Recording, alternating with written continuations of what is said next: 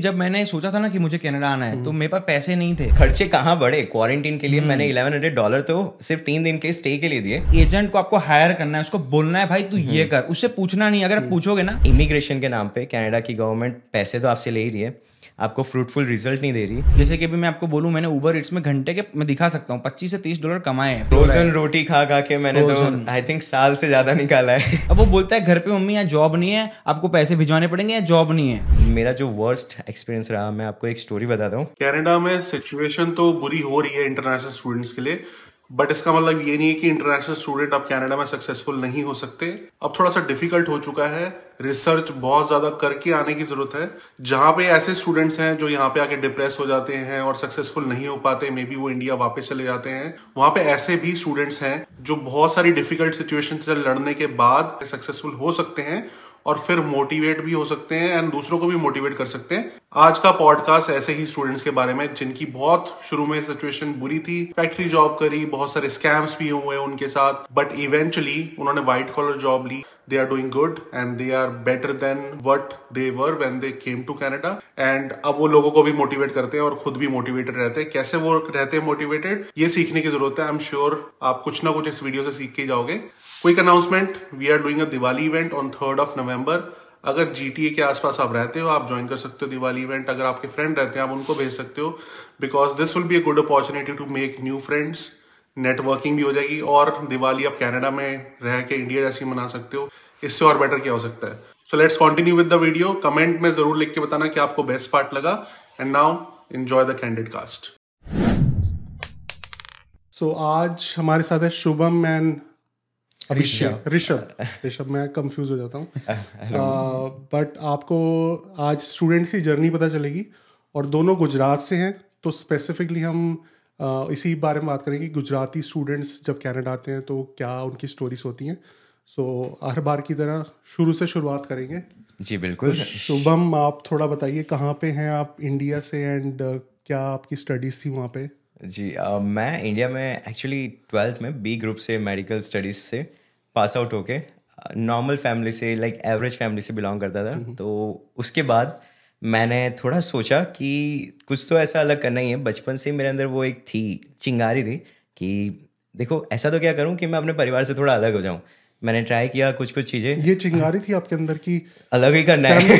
Family से अलग हो जाऊँ। कि फैमिली ने यानी जो नॉर्मल चीज़ें हर कोई उसी चीज़ में जा रहा है। लाइक गुजरात में देखो एक ट्रेडिशनल अच्छा माइंडसेट कुछ डिफरेंट करूँ। हाँ अच्छा। तो अलग हो जाऊँ कुछ और निकल जाता है। फैमिली को छोड़ दूँ। छोड़ देना मुझे। नहीं तो नहीं पॉजिटिवली कुछ अलग करूँ। तो ऐसा तो था कि यानी कुछ तो अलग करना ही है। और मूवीज़ वगैरह ने तो हमारा ध्यान ऑलवेज ही दिमाग थोड़ा ऐसे डाइवर्ट ही कर दिया था कि विदेश जाके कुछ अच्छा कर सकते हैं। तो ऑब्वियसली फिर तो विदेश जाना ही था।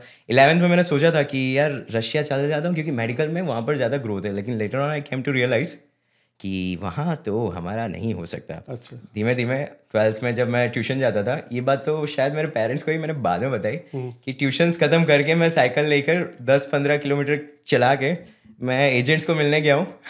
और ट्यूशन के नाम पे कि आप मुझे बताइए कि कनाडा कैसे जाना है? क्योंकि मेरे फ्रेंड्स थे like obviously they know how to do IELTS and all those process but coming from those family background जहाँ आपके पेरेंट्स को नहीं पता होता जहाँ आपकी मदर फादर यानी दे डोंट नो कि कैसे आना है विदेश। तो जानना थोड़ा डिफ़िकल्ट हो गया था।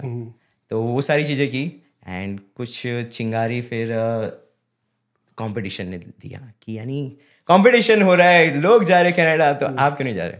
तो ये थी जो शुरुआती जर्नी थी कनाडा आने के लिए। आगे बहुत कुछ हुआ है अभी तो। चलो उस पे आएँगे अभी। जी, तो फिर आपने वहाँ से स्टडी वीज़ा पे कनाडा का? जी कौन हाँ। से ईयर में आए थे आप? मैं 2021 में आया शुरुआत 2019 में की थी। मेरे माता पिता मेरे पीछे पड़ गए थे बेटा कॉलेज में एडमिशन ले ले।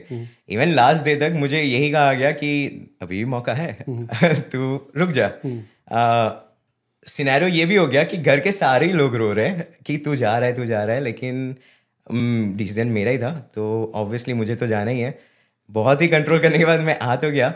तो यस स्टूडेंट वीज़ा पे आया मैं एंड uh, जब दो साल मेरे पेरेंट्स ने बोला एडमिशन करा देते करा देते। मैं कभी भी मैं ज्वाइन नहीं किया कॉलेज जस्ट बिकॉज़ थोड़ा मैं ज़्यादा ही वो था फोकस्ड कि मुझे आना ही है तो आप आ गए फाइनली जी बिल्कुल कनाडा ही आना था। चलो आपकी क्या स्टोरी आप 2021 में आए थे? मैं आया था 2020 दिसंबर तो टेंथ से मैं मेरी जर्नी चालू करता हूँ। तो बेसिकली मैं स्कूल में था टेंथ में लेकिन टेंथ मेरी ख़त्म हो चुकी थी।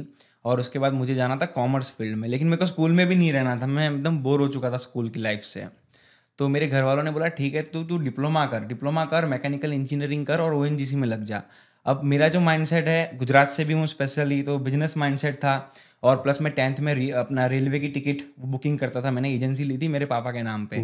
तो फिर मैंने सोचा ठीक है स्कूल से तो निकलो एटलीस्ट डिप्लोमा करते फिर मैंने डिप्लोमा ज्वाइन किया मैकेनिकल इंजीनियरिंग तीन साल का डिप्लोमा अच्छी तरीके से निकाला उसके बाद फिर तीन साल की डिग्री करी। तो जब मैं डिप्लोमा निकाल रहा था उस टाइम तक मुझे पता नहीं था कि कनाडा नाम का कुछ होता है। मुझे ऐसा लगता था कि लोग कनाडा में शायद जॉब करने जाते होंगे या क्या पता नहीं लेकिन मेरा एक दोस्त बोल रहा था भाई कनाडा चलते हैं।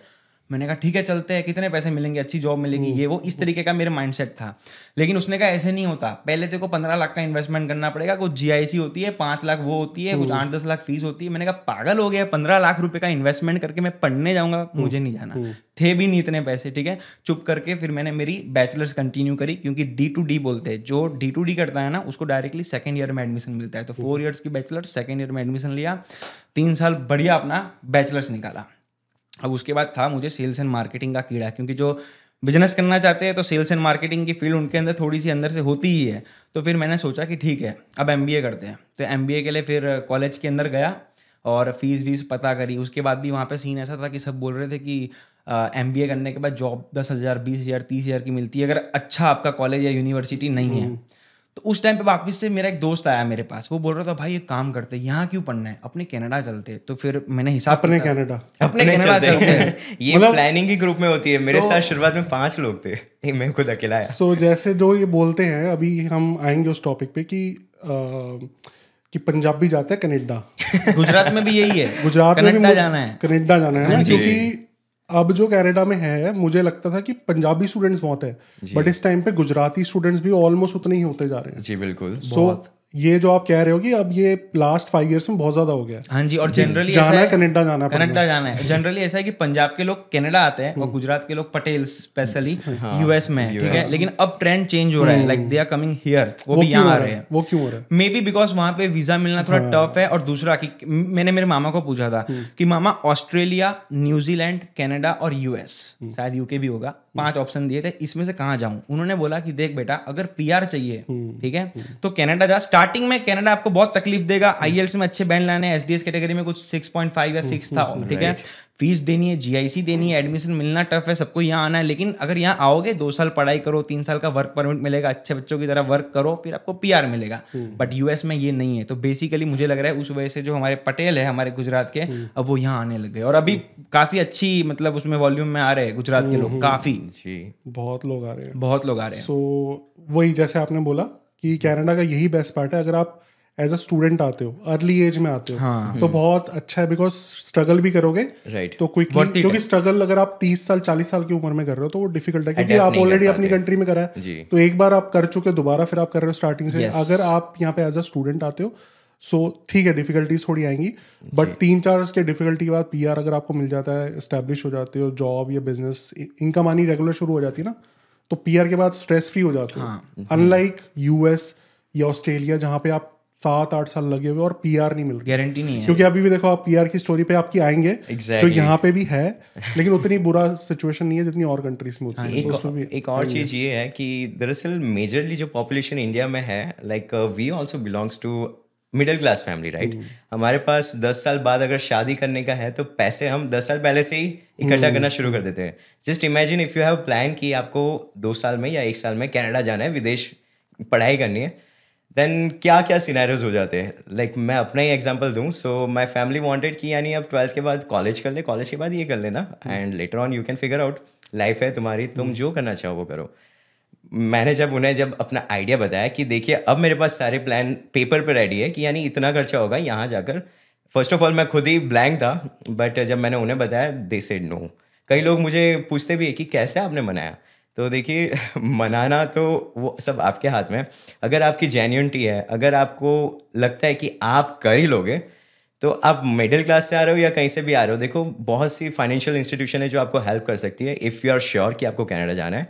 And if you are dedicated कि आप है ना आई जैसे एग्ज़ाम अच्छे से पास कर लोगे hmm. कि आपको लीगली सारे स्टफ्स पता है किस तरह से आपको आना है और आप आ जाओ। देन डेफिनेटली कोई भी मिडिल क्लास वाला है ही कुड कम और अगर किसी के कहने पे कि देखिए पाँच साल से कनाडा सब कोई जा रहा है तो मैं भी जाऊँ। तो वो चीज़ें कभी वर्क नहीं करेगी एंड यहाँ आने के बाद फिर सिर्फ़ रोना रोना रोना ही रह जाएगा। तो ये उस पे चीज़ आएँगे करना है। उस उस बात पे मैं एक इंपॉर्टेंट चीज़ बोलता हूँ क्योंकि जब मैंने सोचा था ना कि मुझे कनाडा आना है तो मेरे पास पैसे नहीं थे। घर वालों के पास भी इतने नहीं थे कि ये बेटा कितने लगे? आपके कितने लगे? जी बीस से बाईस लाख लग गए थे। आपके? मेरे अठारह लाख लगे होंगे। तो 18 वो कन्विंस आपने किया फैमिली को? मेरा सीन थोड़ा अलग था मतलब कन्वेंस तो करना ही पड़ा लेकिन पहले मैं खुद कन्वेंस हुआ। क्योंकि मैंने सोचा कि अगर 18 लाख का मैं इन्वेस्टमेंट कर रहा हूँ तो मुझे रिटर्न जानना है राइट तो मैंने सब पता किया कितने घंटे काम कर सकते हैं कौन सी और फिर हमने मॉन्ट्रियल चुना। मॉन्ट्रियल इसलिए चुना क्योंकि सब उस टाइम पे भी यही था कि भाई जॉब नहीं है ठीक है? तो मैंने सोचा मॉन्ट्रियल चलते हैं बिकॉज़ मुझे किसी ने कहा था कि मॉन्ट्रियल में अगर आप फ्रेंच सीखोगे ना तो कुछ सात सौ आठ सौ डॉलर एवरी मंथ गवर्नमेंट आपको देगी। और वहाँ पे एक्सपेंस भी इतने ही होते हैं। तो मैंने सोचा I will go to Montreal कुछ नहीं हुआ फ्रेंच सीख लो। एक नई लैंग्वेज भी सीख लोगे प्लस पैसे भी निकल जाएँगे लेकिन तो भगवान उस टाइम पे जब ये रिसर्च कर रहे थे मॉन्ट्रियल की और कनाडा की भी तब आपको कनाडा के बारे में क्या परसेप्शन थी? मेरे को कनाडा के बारे में कुछ नहीं पता था। बेसिकली मुझे आना भी नहीं था लेकिन बाद में मैं पीछे पड़ गया और एक इंपॉर्टेंट मैं बताता हूँ इनके साथ एक बैड सिनेरियो भी हुआ था उसकी भी बात करते हैं। जैसे कि मैंने सब पता कर लिया था मतलब एजेंट ही काम कर रहा था मेरे लिए लेकिन मैं एजेंट पे डिपेंड नहीं था मैं एजेंट को बोलता था ओके अभी मेरा जीआईसी अकाउंट खोलो ओके मुझे डीएलआई कॉलेज में जाना है मुझे पब्लिक कॉलेज में जाना है। क्योंकि मैंने सब पता कर लिया था अगर आपका कॉलेज डीएलआई नहीं है पब्लिक नहीं है तो उनको वर्क परमिट मिलने में प्रॉब्लम आती है। तो मेरा ये क्लियर था कि जाऊँगा तो पब्लिक कॉलेज में डीएलआई कॉलेज में इनके I experience had a very bad experience in academic uh, life of my Canada. Um, like uh, अच्छा तो जैसा कि मैं कंटिन्यू करता हूँ वो स्टोरी से ही कि यानी कनाडा आने के लिए पहले तो इतनी दिक्कतें हुई ऑब्वियसली कि क्वार हाँ खर्चे कहाँ बढ़े? क्वारंटीन के लिए मैंने इलेवन हंड्रेड डॉलर तो सिर्फ़ तीन दिन के स्टे के लिए दिए और ओवरऑल चौदह दिन का होता है तो लाइक नियरली एक डेढ़ लाख रुपए वहाँ बढ़ गए थे। अभी वो चीज़ें नहीं है तो बच्चे सेफ़ हैं। अपार्ट फ्रॉम दैट जैसे ही मैं यहाँ आया तो फ़्लाइट वगैरह बंद हो गई। कॉलेज स्टार्ट नहीं हुई थी अभी। धीमे धीमे कॉलेज स्टार्ट हुई लेक्चर्स अटेंड किया। पता चला कि प्राइवेट कॉलेज का थोड़ा सिनेरियो सेट नहीं है। एंड मुझे कहा तो गया था कि कॉलेज मॉन्ट्रियल की है। एजेंट ने कहा था। लेकिन इट वॉज़ इन लॉन्गल जो मॉन्ट्रियल के बाहर है। एंड लॉन्गल आना जाना transportation it's not convenient at all apart from that धीमे धीमे मैंने पढ़ाई की। छः महीने हो गए। कुछ ये ऐसी स्टोरी है जो मैंने खुद अपने पेरेंट्स और फैमिली वालों को एक साल बाद बताया because it was creating trouble in my personal मेरे खुद के दिमाग में थी। तो फिर उन्हें तो ऑब्वियसली टेंशन होती। छः दिसंबर 2021 को मुझे एक शाम को मेल आया। मैं अभी वॉलमार्ट से शॉपिंग करके ही आ रहा था कि दिस इज़ अ मेल कि आपकी कॉलेज क्लासेस कल से नहीं लग सकते। एंड पूरा मेंशन किया था। And it was a mail from ministry don't consider it as a bank फिर बाद में एक्सप्लेन किया कि बैंक के क्या क्या चीज़ें हैं और वो बैंक ही थी। और जो कॉलेज के ऑनर्स होते हैं उन्होंने डिक्लेयर कर दिया था कि कॉलेज बैंक है। एंड छोटा उनके पास हाँ। और कितने कितने लोग थे कॉलेज में? जरा बताइए। मेरी खुद की बैच में सिर्फ़ सात लोग थे। सो आप इमेजिन कर कॉलेज में? तो मतलब ये इन्हीं का बैच ही कॉलेज था। नहीं और तो ये जैसे रिसर्च करके आए थे इतनी तो वही यही दिक्कत है। जब आपके पास बैकग्राउंड नहीं होता आपके पास नॉलेज नहीं होती बस खाली एक डेडिकेशन ही होता है तो वो हर बार काम नहीं आता। आपको रिसर्च भी करनी होती है जिसमें मैंने बहुत बड़ी भूल की थी। एंड एजेंट्स जब आपको यहाँ भेज देते ना they are not your own वो आपको कभी रिप्लाई नहीं Agents तो आपको वहाँ पे बस पैसा लेने इसीलिए मैंने कहा कि एजेंट को आपको हायर करना है उसको बोलना है भाई तू ये कर। उससे पूछना नहीं अगर आप पूछोगे ना एजेंट को कमीशन मिलती। फॉर एन एग्ज़ाम्पल ये नाम नहीं ले रहा हूँ कॉलेज का इस कॉलेज में अगर भेजेंगे ना वहाँ बच्चे नहीं जाते। कॉलेज अच्छा नहीं है उनको ज़्यादा कमीशन मिलेगा। They will tell you go in this college आपका फ्यूचर ब्राइट है पीआर मिल जाएगा। पीआर कॉलेज से नहीं मिलता है। कॉलेज आपको डीएलआई होगा वर्क परमिट गवर्नमेंट देने वाली है नौक भी जॉब आप लोगे काम आप करोगे पीआर आपको लेना है कॉलेज नहीं देने वाला है। जॉब भी आप ही को लेनी है कॉलेज नहीं देने वाला कोई कॉलेज कोई एम्प्लॉयर आपको पीआर नहीं देता है। ये बहुत लोगों को कंफ्यूजन है कि यानी मैं ये जॉब ले लूँगा तो पीआर मिलेगा ये कॉलेज में आ जाऊँगा तो पीआर मिलेगा। देखिए वो चीज़ें आपके हाथ में कि आप क्या लेते हो and you are free to choose continuing from that point धीमे धीमे गाइडलाइंस आती रही। मिनिस्ट्री की हियरिंग्स होती थी हर बार और हर महीने या फिर बीस दिन में हमें एक मेल आता था कि इस हियरिंग में ये डिसीज़न लिया गया, ये हियरिंग में ये। और वो लिटरली उस समय ना हम बैच के लोग मिलते थे। कोई समाधान नहीं आता था। हम लॉयर्स के पास जाते थे एजेंट से मिलते थे। हमारे जो स्टडी परमिट थे, वो एक्सपायर हो रहे थे। हम अप्लाई कर रहे थे डीएलआई चेंज हो गया। Then how could you figure out कि आप कनाडा में भी रह रहे हो? वी आर नॉट श्योर कि कल तो उठ के अगर गवर्नमेंट से लेटर आता है कि आपका हो गया काम तमाम तो इन्वेस्टमेंट तो जो पेरेंट्स ने किया खून पसीने की जो मेहनत है वो तो वेस्ट हो गई। हम ऑफिशियली एक महीने तक काम भी नहीं कर सकते थे ऐसा भी कुछ था हमारे पास। सो इट एवरीथिंग यानी दिमाग में ब्लास्ट हो रहा था कि यानी कैसे क्या करना है। और वो मेरे कनाडा की लाइफ का सबसे टफ पीरियड था। Friends they understand a lot they were guiding me कि यानी ये कॉलेज में चला जाए ये कर ले इस तरह से तू कर सकता है। But I was not sure छः महीने हो गए एंड फाइनली एक कोर्ट की हियरिंग आई कि आपके लेक्चर्स कंटिन्यू किए जाएँगे। हम तब तक कॉलेज को फंड करेंगे या सपोर्ट करेंगे बट सारे ऑनलाइन होंगे सो एक्सपेंस कम हो। ऑनलाइन हमें टीचर्स दिए गए। आई विल नॉट मैंशन कि what was the quality of education but India में बहुत अच्छी पढ़ाई होती थी ऑनलाइन में यहाँ नहीं हुई। धीमे धीमे वल्गर थिंग्स भी हुई कुछ ऐसी ऑनलाइन क्लास में but I will not mention that apart from that vulgar as an यानी अब जब आपको ऑनलाइन में फ्रीडम मिल जाती है ना आप जॉब पे रहते यानी नॉट मी बट कुछ स्टूडेंट्स जॉब से अटेंड कर रहे होते हैं या एजुकेशन को इतना भाव नहीं देते and when teacher they assign you some project they use to be rude and they answer very रफली टू दैम एंड कहीं ना कहीं अगर हमारे इंडियन प्रोफेसर है दे नो कि ये क्या स्ट्रेटेजीज एंड क्या चीज़ें and it end up in something you know so वो सारी चीज़ें देखी और फिर uh, एक बार तो मेरे रूममेट सुन रहे थे कि ये क्या चल रहा है तुम्हारे लेक्चर में? सॉरी क्या चल रहा है तुम्हारे लेक्चर में? फिर uh, धीमे धीमे कैसे ही पढ़ाई खत्म की। अब जब दिमाग में मेरे ये आया कि देखिए ये पढ़ाई से मुझे नई जॉब मिल रही है नई मॉन्ट्रियल में पीआर मिल रहा है without French then I started learning courses skills पे फोकस किया। और कोर्स क्लास हाँ और ऑब्वियसली अगर मैं उस समय पे ये नहीं सोचता तो आज मेरी बैच के कुछ लोग हैं जो अभी भी हैरान है जॉब के लिए। मैं भी उनकी तरह हैरान रहता। लोग मुझसे यही पूछते कि यानी क्या किया आपकी कॉलेज की वजह से? Coming back to the point कि कॉलेज ने क्या किया? तो धीमे धीमे हमें बोला गया कि अच्छा अब कॉलेज के ऑनर्स चेंज हुए एंड नए ऑनर्स आए कॉलेज में एंड उन्होंने सब लिया अपने कंट्रोल में किया। और फिर हमें धीमे धीमे ग्रेजुएट कर दिया। तो इस मामले में कैनेडियन गवर्नमेंट अच्छी थी कि उन लोगों ने प्रोएक्टिवली बोला कि नहीं आपको इनको देना पड़ेगा डिग्री बिकॉज़ इनका तो करियर खत्म है फिर। वन ईयर का किया था आपने? नहीं टू इयर्स का था। टू इयर्स का आपने टू इयर्स स्ट्रेच हुआ। आपका कितने इयर्स की थी तो मेरा बेसिकली वन ईयर था मॉन्ट्रियल क्यूबैक वन ईयर था Seneca college one plus one मैंने इस तरीके से किया था। तो किसी को अगर डाउट है वन प्लस वन करोगे तीन साल का वर्क परमिट मिलेगा मुझे मिला है। बहुत लोग को ये एक एक क्वेश्चन होता है। सो आपने टू इयर्स का करा था हाँ। तो आपको भी थ्री इयर्स का वर्क परमिट मिला? नहीं। अनफॉर्चुनेटली ये ये तो मैं आपको क्या ही बताऊँ? मेरे केस में आईआरसीसी हमेशा प्रॉब्लम जनरेट करती है। एक सेकंड में इंटरप्ट करना चाहता हूँ। क्यों पता है? क्योंकि आईआरसीसी प्रॉब्लम करना चाहती है। उस टाइम पे मैं आपको बता रहा हूँ क्या प्रॉब्लम है रूट कॉज क्या है। बच्चे बोलते हैं यहाँ आने के बाद कनाडा नहीं आना चाहिए फालतू है ये वो। आपने सुना होगा बहुत ठीक है? किसकी गलती थी? आप मेरे को एक बताओ। चलो शुभम मेरा दोस्त है। स्टार्टिंग रूट कॉज क्या था? आपने इंडिया में किसी और को पंद्रह लाख दिए उसने बोला इस कॉलेज में आपने कॉलेज की गूगल पे फ़ोटो नहीं देखी कुछ नहीं देखा कुछ नहीं देखा। आज ब्लॉगिंग का टाइम है आप कॉलेज का नाम लिखो आपको दस ब्लॉगर मिलेंगे कॉलेज के अंदर बेंच तक दिखाएँगे। किसकी गलती? और फिर हम यहाँ आने के बाद बोलते हैं कि भाई कॉलेज की गलती थी कनाडा की गलती थी कनाडा की गलती नहीं थी हमारी गलती थी। तो अगर आप अपनी रिसर्च प्रॉपरली करोगे ना कुछ नहीं होगा। रिसर्च ऑब्वियसली ज़रूरी है। But let me tell you कि बहुत सारे स्कैम्स कॉलेजेस भी हैं। जी वो क्यों है? गवर्नमेंट गवर्नमेंट को पता है। हाँ। गवर्नमेंट को पता है कि ये स्कैम्स हो रहे हैं। सो वो रिस्पॉन्सिबिलिटी किसकी है? वो गवर्नमेंट वो गवर्नमेंट की ठीक है? तो सबसे बड़ी रिस्पॉन्सिबिलिटी आपकी है अगर इंडिया में भी कोई स्कैम होता है तो ठीक है हम थोड़ा सा बचा सकते हैं बट गवर्नमेंट की भी रिस्पॉन्सिबिलिटी एग्जैक्टली सो हाँ आपकी है बट गवर्नमेंट अगर कुछ नहीं कर रही उन स्कैम कॉलेजेस के लिए जो। सिर्फ़ पचास सीट का कॉलेज होता है और पंद्रह हज़ार एडमिशन्स ले लेते हैं। जी। सो so, फिर रिस्पॉन्सिबिलिटी हमारे पे ही आ रही है स्टूडेंट्स पे कि अच्छे से रिसर्च करके आओ। एग्जैक्टली क्योंकि अगर गवर्नमेंट फिर वही वाली आपकी सिचुएशन हो जाएगी कि गवर्नमेंट तो ठीक है फंड कर देगी लेकिन उसके बीच में जो हैसल होगा आपका पैसे एक्स्ट्रा जाएँगे वो आपके जाएँगे। सो रिसर्च करके आना चाहिए बिकॉज़ एजेंट जैसे इन्होंने बोला कि उसी कॉलेज में भेजेगा जहाँ पे उसके पैसे पैसे ज़्यादा बन रहे हैं। और एजेंट्स इतने ज़्यादा हैं आप पता भी नहीं लगा पाओगे कौन सा जेनवन है कौन सा नहीं है। बिकॉज़ हर हर कोई पैसे बना रहा है इतने स्टूडेंट्स आ रहे हैं।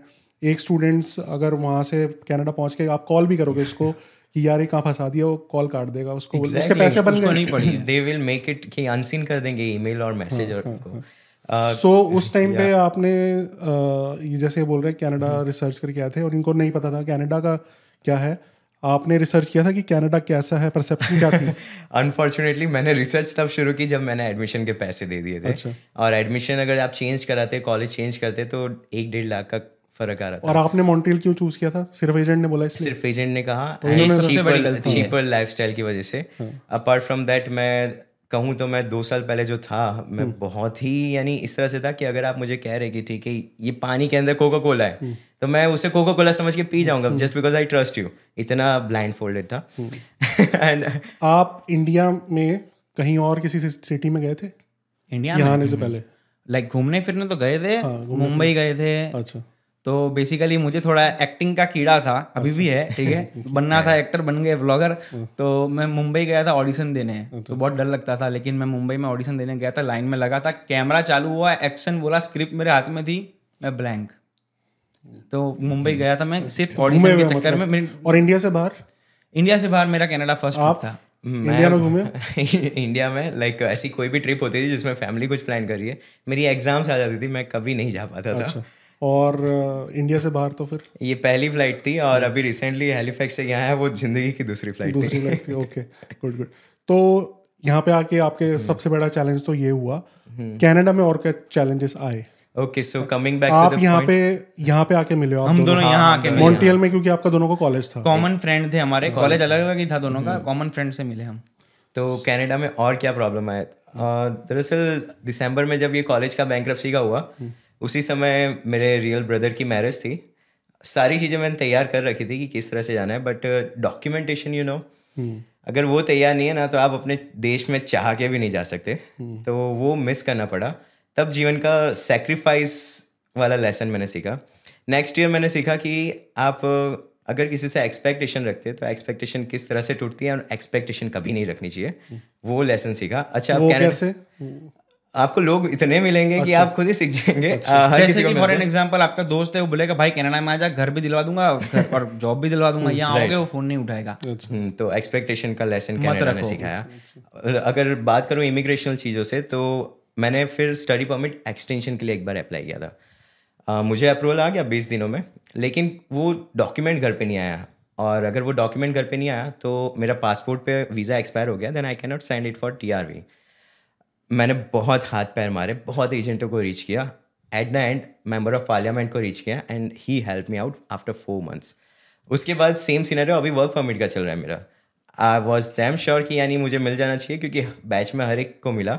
तीन साल का वर्क परमिट बट मेरे केस में वर्क परमिट बीस दिन में इश्यू हो गया, लेकिन वो एक साल का आया।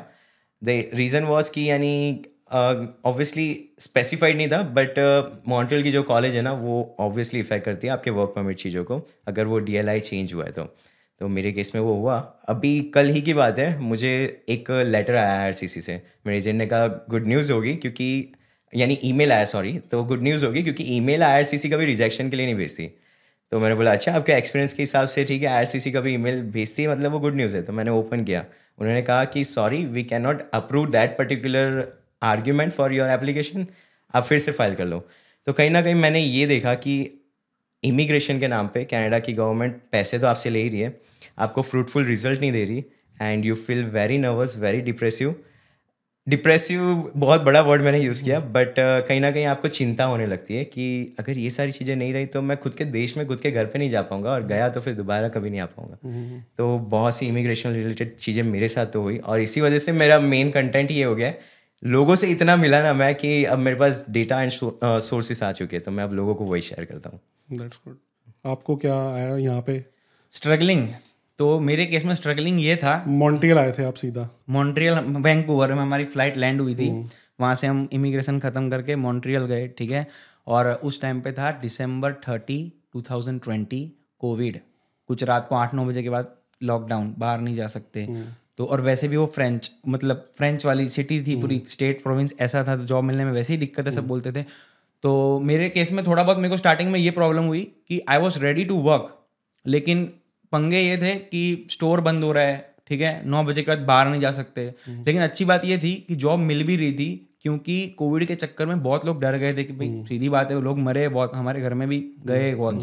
तो मैंने बोला मैं जाऊँगा देखा जाएगा। तो क्योंकि मेरा दोस्त जा रहा था मैंने कहा मैं नहीं गया ना। तो वो तो लाएगा मैं ऐसी बिन बात में बिना पैसे कमाए मैं तो ले जाऊँगा।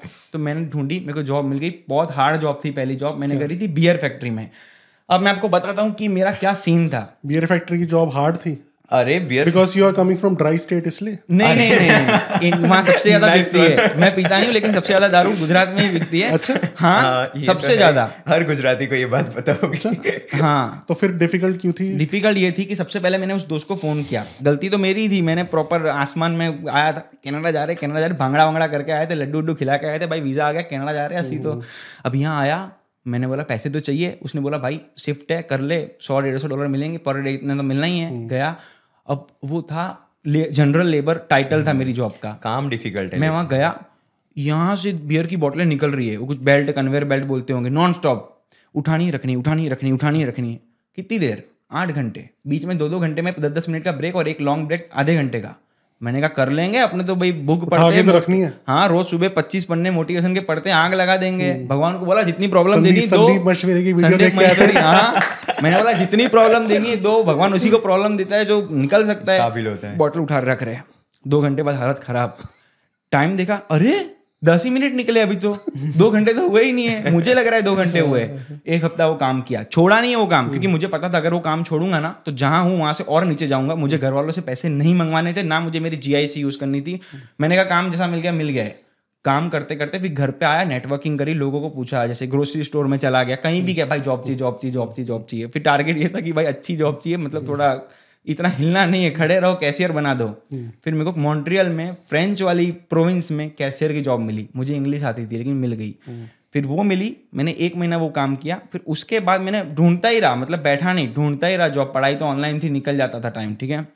उसके बाद डिलीवरियाँ करी और जॉब्स करी पिज्जा हट की डिलीवरी करी उबर इट्स किया सब कुछ किया रुका नहीं। कितनी इसमें एवरेज पर आवर कितनी सैलरी थी अब बेसिकली जो मिनिमम वेज जॉब थी वो फैक्ट्री वाली कैशियर वाली ठीक है? लेकिन ऊबर इट्स मेरे लिए तो बहुत अच्छी थी। अब ऊबर इट्स का सीन ऐसा है ना जैसे कि अभी मैं आपको बोलूँ मैंने ऊबर इट्स में घंटे के मैं दिखा सकता हूँ पच्चीस से तीस डॉलर कमाए हैं। फ्राइडे के दिन थ्री फिफ्टी डॉलर कमाता था। मॉन्ट्रियल में अब इसको अगर मैं बोलूँगा मैं कनाडा में ऊबर इट्स करके थ्री फिफ्टी भी कमाए फ्राइडे के लिए तो लोग मानेंगे नहीं। तो बेसिकली कहाँ? मॉन्ट्रियल में। वहाँ पे भी कहाँ? डाउनटाउन में। उसमें भी time right time is important city is important कौन से रेस्टोरेंट आप ऑर्डर ले रहे हो डिपेंड करता है कि कितने उस टाइम पे उबर वाले हैं कितने हैं? अब जैसे बढ़ते जा रहे हैं। अभी कोविड का टाइम था हमारे टाइम पे तो अब कम बढ़ते जा रहे हैं।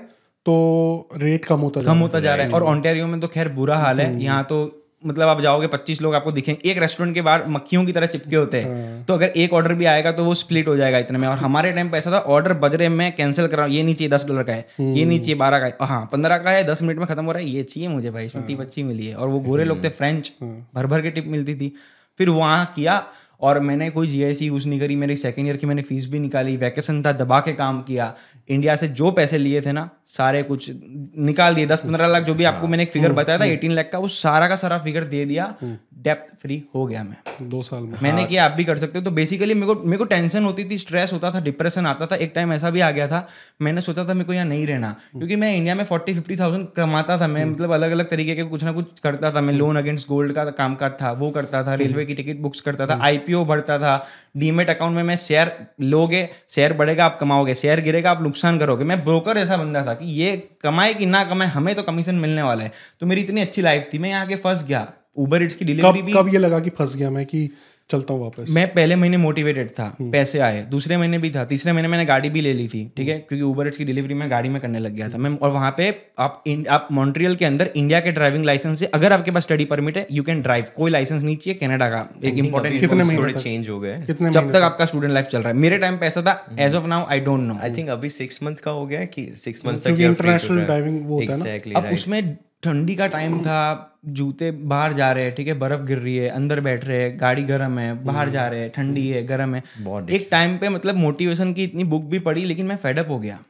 लेकिन उस टाइम पे पता है फिर मैंने एक बुक पढ़ी। मैं इसलिए सजेस्ट करता हूँ किसी को भी भाई लाइफ में प्रॉब्लम है ना जैसे शुभम के केस में शुभम ने लास्ट में ब्लेम किया ना आईआरसीसी की गलती मैंने कहा नहीं। रूट कॉज क्या था? आपने पंद्रह लाख किसी ऐसे बंदे को दी थी आप दस रुपए के टमाटर लेने जाते उसको बोलते हो भाई एक टमाटर और डाल दे पकौड़ी पकौड़ी खाने जाते कोरी चाहिए भैया हमको उसके ऊपर मसाला डालेंगे पंद्रह लाख पूरी ज़िंदगी की दौड़ आपने किसी को दे दी हमारी गलती थी ठीक है? तो I am always taking responsibility of my life blame like my life blame game मैं नहीं खेलता।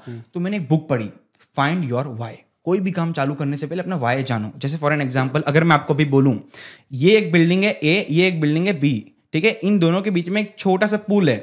दूसरी बिल्डिंग में आग लगी है। मैं आपको दस हज़ार रुपए दूँगा आपकी जान जा सकती है आप वो बिल्डिंग में जाओ बारहवें माले से चल के। गिर भी सकते हो हवा के झोंके से। आप जाओगे?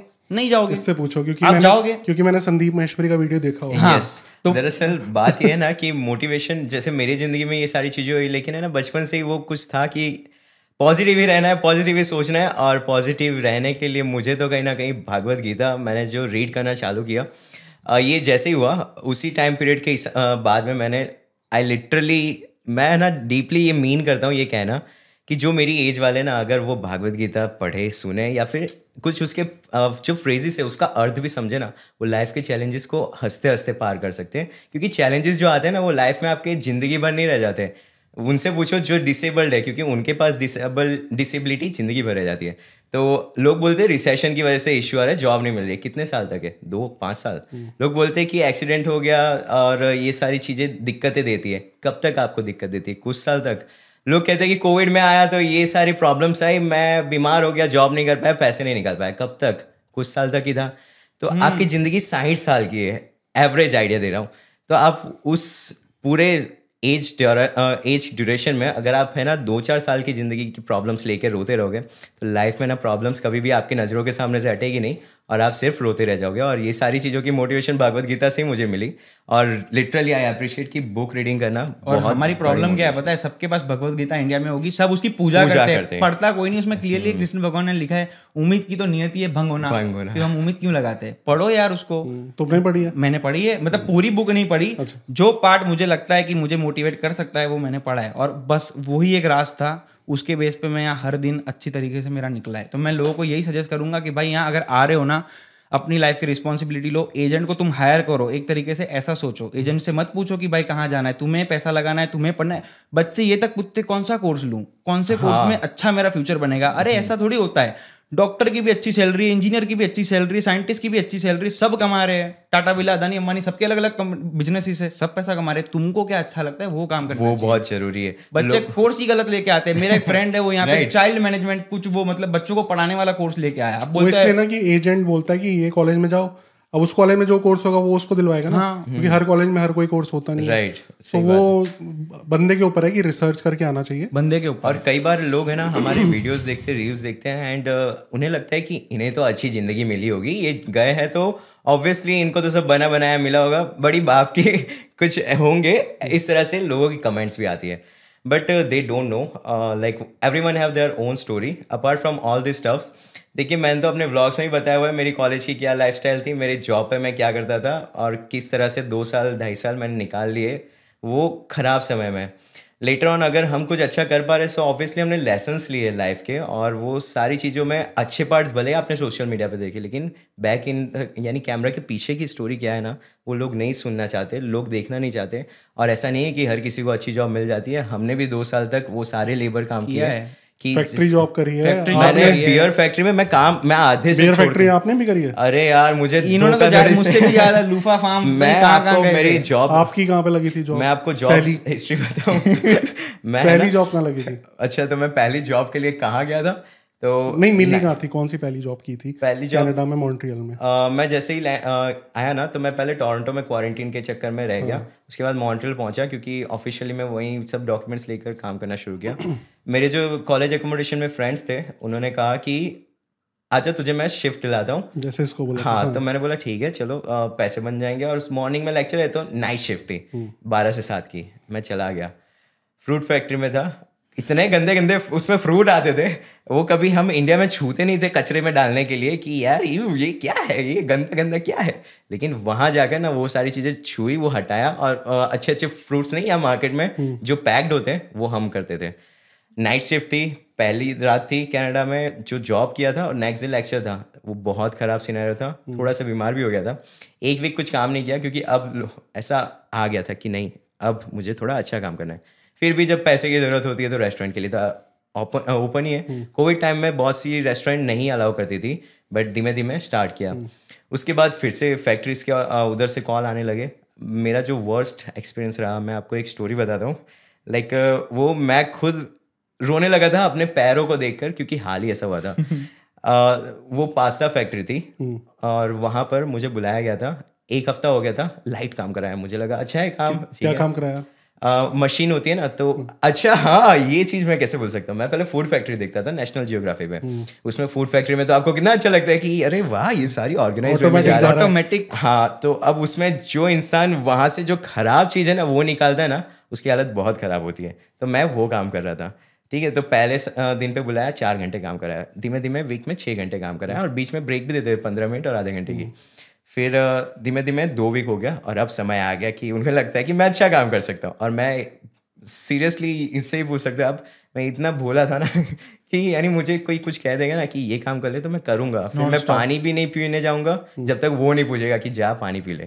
तो है ना एक दिन ऐसा हुआ कि बारह बजे मैंने शुरू किया रात के और वो पास्ता का वो निकल ही रहा है। ये एक हफ़्ते बाद जॉब दी थी आपको वाली? हाँ लाइक ये चल ही रहा था। और उसके बाद दो हफ़्ते हो गए अब मुझे ये काम में लगा दिया। वाला। हाँ कि क्योंकि वो जॉब पॉलिटिक्स चलता है। डिफ़िकल्ट क्या क्या काम था ये? हाँ तो जैसे एक्सप्लेन मैं किस तरह से करूँ? जैसे वो रोलर होता है ना हम्म। उसके ऊपर पास्ता कट कट के अब जा रहे हैं। हम्म। तो वो मैंने ऐसे निकाला और पैक करना था पाँच पाँच का अलग अलग पास्ता बड़े बड़े होते हैं। एंड वर्स्ट पार्ट वो बीफ वाले पास्ता थे। So you can smell good है ना वर्क एनवायरमेंट थोड़ा खराब हो जाता है और ठंडी वाला टेम्परेचर है। ये ग्लव्स पहरा ये मास्क पहरा ये एप्रन पहरा। एकदम वाइट वाइट वाइट पूरा थैली में डाल देते हैं। साइंटिस्ट की तरह आप जाते हाँ. थे लेकिन काम थोड़ा खराब था। तो वो निकाला ये किया ये निकाला ये किया। नीचे से पानी की पाइप लीक थी। वो पानी लीक हो हो के एक एक ड्रॉप गिर रहा था मेरे जूते पे। गिरे जा रहा था गिरे जा रहा था गिरे जा रहा था। धीमे धीमे तीन चार घंटे बाद मुझे ठंडी लगने लगी। हाथ तो लाल हो ही रहे थे अब चेहरा भी लाल होने लगा था। ब्रेक नहीं मिली मुझे। मैं पूछा भी नहीं क्योंकि मुझे शर्म आ रही थी। फिर मैंने वो काम कंटिन्यू किया। ऐसे पाँच पास्ता उठाया ये उठाया ये उठाया कमर दुखने लगी ये दुखने लगा सब कुछ ब्लॉक होने लगा। और ठंडी का वेदर अंदर था पूरा स्टोरेज के अंदर। तो फिर भी मैं करे जा रहा था करे जा रहा था। रात निकाली मैंने और वो चौदह घंटे तक मैंने काम किया। एंड लिटरली जब मैंने अपने जूते उतार के पैर देखा ना तो आप कभी पाँच मिनट भी ऐसे पानी में तैरते ना तो उंगलियाँ कैसे हो जाती है। मेरा पूरा पैर उस तरह से हो गया था। और है ना वो पैर की हालत देखकर कोई भी अगर देखे ना तो वो कहे कि यार ये क्या हो गया यानी कैसे काम करके आया और वो काम के लिए हमें सिर्फ़ ग्यारह डॉलर और तेरह डॉलर आवली मिल रहा था जहाँ मैंने ब्रेक नहीं ली खाना नहीं खाया और बहुत बुरे बुरे काम किए। हम्म। तो ये सिर्फ़ एक एग्ज़ाम्पल दिए पंद्रह अलग अलग फैक्ट्रीज में मैंने काम किया and then later on compromise करके ही मैं अपने स्टडी स्केड्यूल को मैनेज करके एक रेस्टोरेंट में ही काम किया मैंने। और पिज़्ज़ा स्टोर में initially as a chef start किया एंड देन धीमे धीमे मैनेज करने लगा जब उसको लगा कि स्किल्स है इस बंदे में। तो दो साल तक मैंने यही काम किया। स्किल्स इतनी अच्छी लगी कि अभी एंड में मैं मॉन्टल से निकल रहा था ना तो उसने बोला मैं तुझे हेल्प कर देता हूँ जो भी पी में चाहिए तुझे अगर कमीशन बेसिस पे काम करना हो या फिर इन्वेस्ट करके खुद से काम करना पार्टनरशिप तो, देने के लिए भी रेडी था। लाइक like, इतना बड़ा टर्म मैं नहीं यूज़ करना चाहूँगा। Because it was not officially declare but it was a kind of की यानी वो पार्टनर बनाने के लिए भी तैयार था। बट अनफॉर्चुनेटली मॉन्ट्रियल में पीआर का इशू था इसलिए विदाउट फ्रेंड्स तो मैं निकल गया. बट uh, यही बात है कि यानी ना हर किसी की एक स्टोरी होती है लोग प्रिडिक्ट कर लेते जज कर लेते कि इसने तो आराम ही किया होगा एज अ स्टूडेंट भी अच्छी जॉब की है लेकिन ऐसा नहीं है देखिए आराम तो कोई भी नहीं करता है। कोई भी नहीं करता। लेकिन अब आप ये मोटिवेशनल बातें दोनों कर रहे हो। ये स्टोरी मोटिवेशन नहीं है। ये अभी बोल रहे हो ना कि हाँ, भगवत गीता पढ़ो अच्छा, और बुक तो पढ़ो this and that think about why and all but अभी बोल पा रहे हो बिकॉज़ अभी आपको जाके रात को फैक्ट्री में जॉब नहीं करनी वाली। हाँ, इसमें आपके पैर तब पढ़ते थे इसलिए कर पाए नहीं तो हाँ, तो बहुत लोगों ने छोड़ दी थी तो उस टाइम पे जब ये एक्चुअली में हो रहा है जैसे आप कह रहे हो कि यार एक दिन तो मोटिवेशन रहा दूसरे दिन मैं फैक्ट्री में जॉब कर रहा हूँ फिर वो क्योंकि लगातार जब होता है ना लगता है कि दो हम्म। घंटे हो गए अरे यार मैं तो मोटिवेटेड था दस मिनट ही हुए अभी। हाँ। so, उस टाइम पे नहीं लगा यार क्या मैं इंडिया में ही अच्छा खासा कहीं पे पढ़ लेता कहाँ आ गया मैं कनाडा जब हम अपने परिवार के बैकग्राउंड को देखते हैं कि हमारे पिता ने भी हमेशा वही मेहनत की है। हम कुछ अलग कर सकते थे। No doubt India is growing and मैं एंड ऑफ़ लाइफ खुद को इंडिया में ही देखता हूँ। तो मैं ऑब्वियसली इंडिया ही जाऊँगा। लेकिन क्या है ना कि पता है कि मेहनत के बिना तो कुछ नहीं होना। और अगर मेहनत नहीं किया ना तो माँ बाप ने जो पैसे बेच के यहाँ मुझे भेजा है। लाइक पैसे इन्वेस्ट करके यहाँ भेजा है तो वो है ना वेस्ट हो जाएगा। एंड uh, मैं तो खाना भी नहीं वेस्ट होना प्रेफर करता तो पैसे कैसे वेस्ट होना प्रेफर कर लूँगा? लेकिन मैं बोलूँ मेरे को ऐसी जब वो आई थी ना कि इंडिया जाना है फॉल बैक करना है ठीक है तो उस टाइम पे मेरे को पक्का हो गया था कि मैं यहाँ बहुत मैं आपको बताता हूँ मैं मैं दारू के सख्त खिलाफ हूँ मुझे नहीं अच्छा लगता। बियर फैक्ट्री में कैंस होते थे बियर के और जब हम उसको रखते थे ना फुल स्पीड से अंदर तो आजू बाजू में कहीं टकरा जाता था वो। गिर जाता था हाथ पे और जब वो टकराता था तो जब गैस फटती तो कैसे वो आती है? मैं पूरा बियर से नहाता था रोज। और एक बार तो ऐसा मेरे साथ हुआ ना उस दिन के बाद मैंने जॉब छोड़ भी दी थी वो क्योंकि मुझे दूसरी मिल गई थी। यहाँ पे एक वो होती है कुछ गाड़ी होती है fork fork lift fork lift ऐसे करके उठाती है उसमें बहुत सारे बियर के डब्बे जब हम पैक करते तो वो एक जगह से दूसरी जगह लेके जाती है। अब क्या हुआ था एक फॉर्क लिफ्ट डब्बा रख के गई थी एक कि भाई इनको अनपैक करो पैक करो ये सब चलता रहता था पैलेट और मुझे बताया कि उसको थैली को काटो और अंदर से सब जगह बनाओ ताकि हम बियर की बोतलें डब्बे बाहर निकालना चालू कर दे ठीक है? मैं बैठ के निकाल रहा था। अब मैं नीचे बैठा हुआ था यूँ करके फाड़ते फाड़ते नीचे बैठ गया। अब पीछे से वो बंदा एक और पैलेट ला रहा है। उसको पता ही नहीं कि मैं बीच में हूँ। इतना गंदा मैनेजमेंट और सब अपने देसी लोग ही लगे सुपरवाइजर भी अपना इंडियन जनरल लेबर भी इंडियन ठीक है? तो उसने क्या कि उसको पता ही नहीं मैं वहाँ पे हूँ। उसने मेरे को मेरे को पीछे से ऐसा फील हुआ कि एकदम से किसी ने झटका दिया। और दिया यानी देते ही जा रहा है धीरे धीरे मैं पीछे मुड़ा मैंने कहा भाई ये तो वो पैलेट लेके आ रहा है इसको अकल नहीं है मैं बैठा हूँ बीच में। फिर मैं, मैं समझ गया उनको दिखता नहीं आगे। ये झुक झुक के देखते हैं। वो दबाए जा रहा है। मेरे घुटने घुस गए अंदर। और वो जो कैंस था ना उसमें गए और मेरा घुटना छिल गया खून आने लग गया। तब तक तो मैं ज़ोर ज़ोर से ठक ठक ठक बचाओ बचाओ बचाओ। फट गया? कैन फट गया? कैन फट गया खून निकलने लग गया घुटना वो फट गया मेरा पूरा जो जीन्स थी वो भी फट गई। और जीन्स के अंदर मैंने वो स्वेट स्वेट होता है ना स्वेट पैंट वो भी पहन रखी थी वो भी फट गई। घुटने से भी खून निकल गया।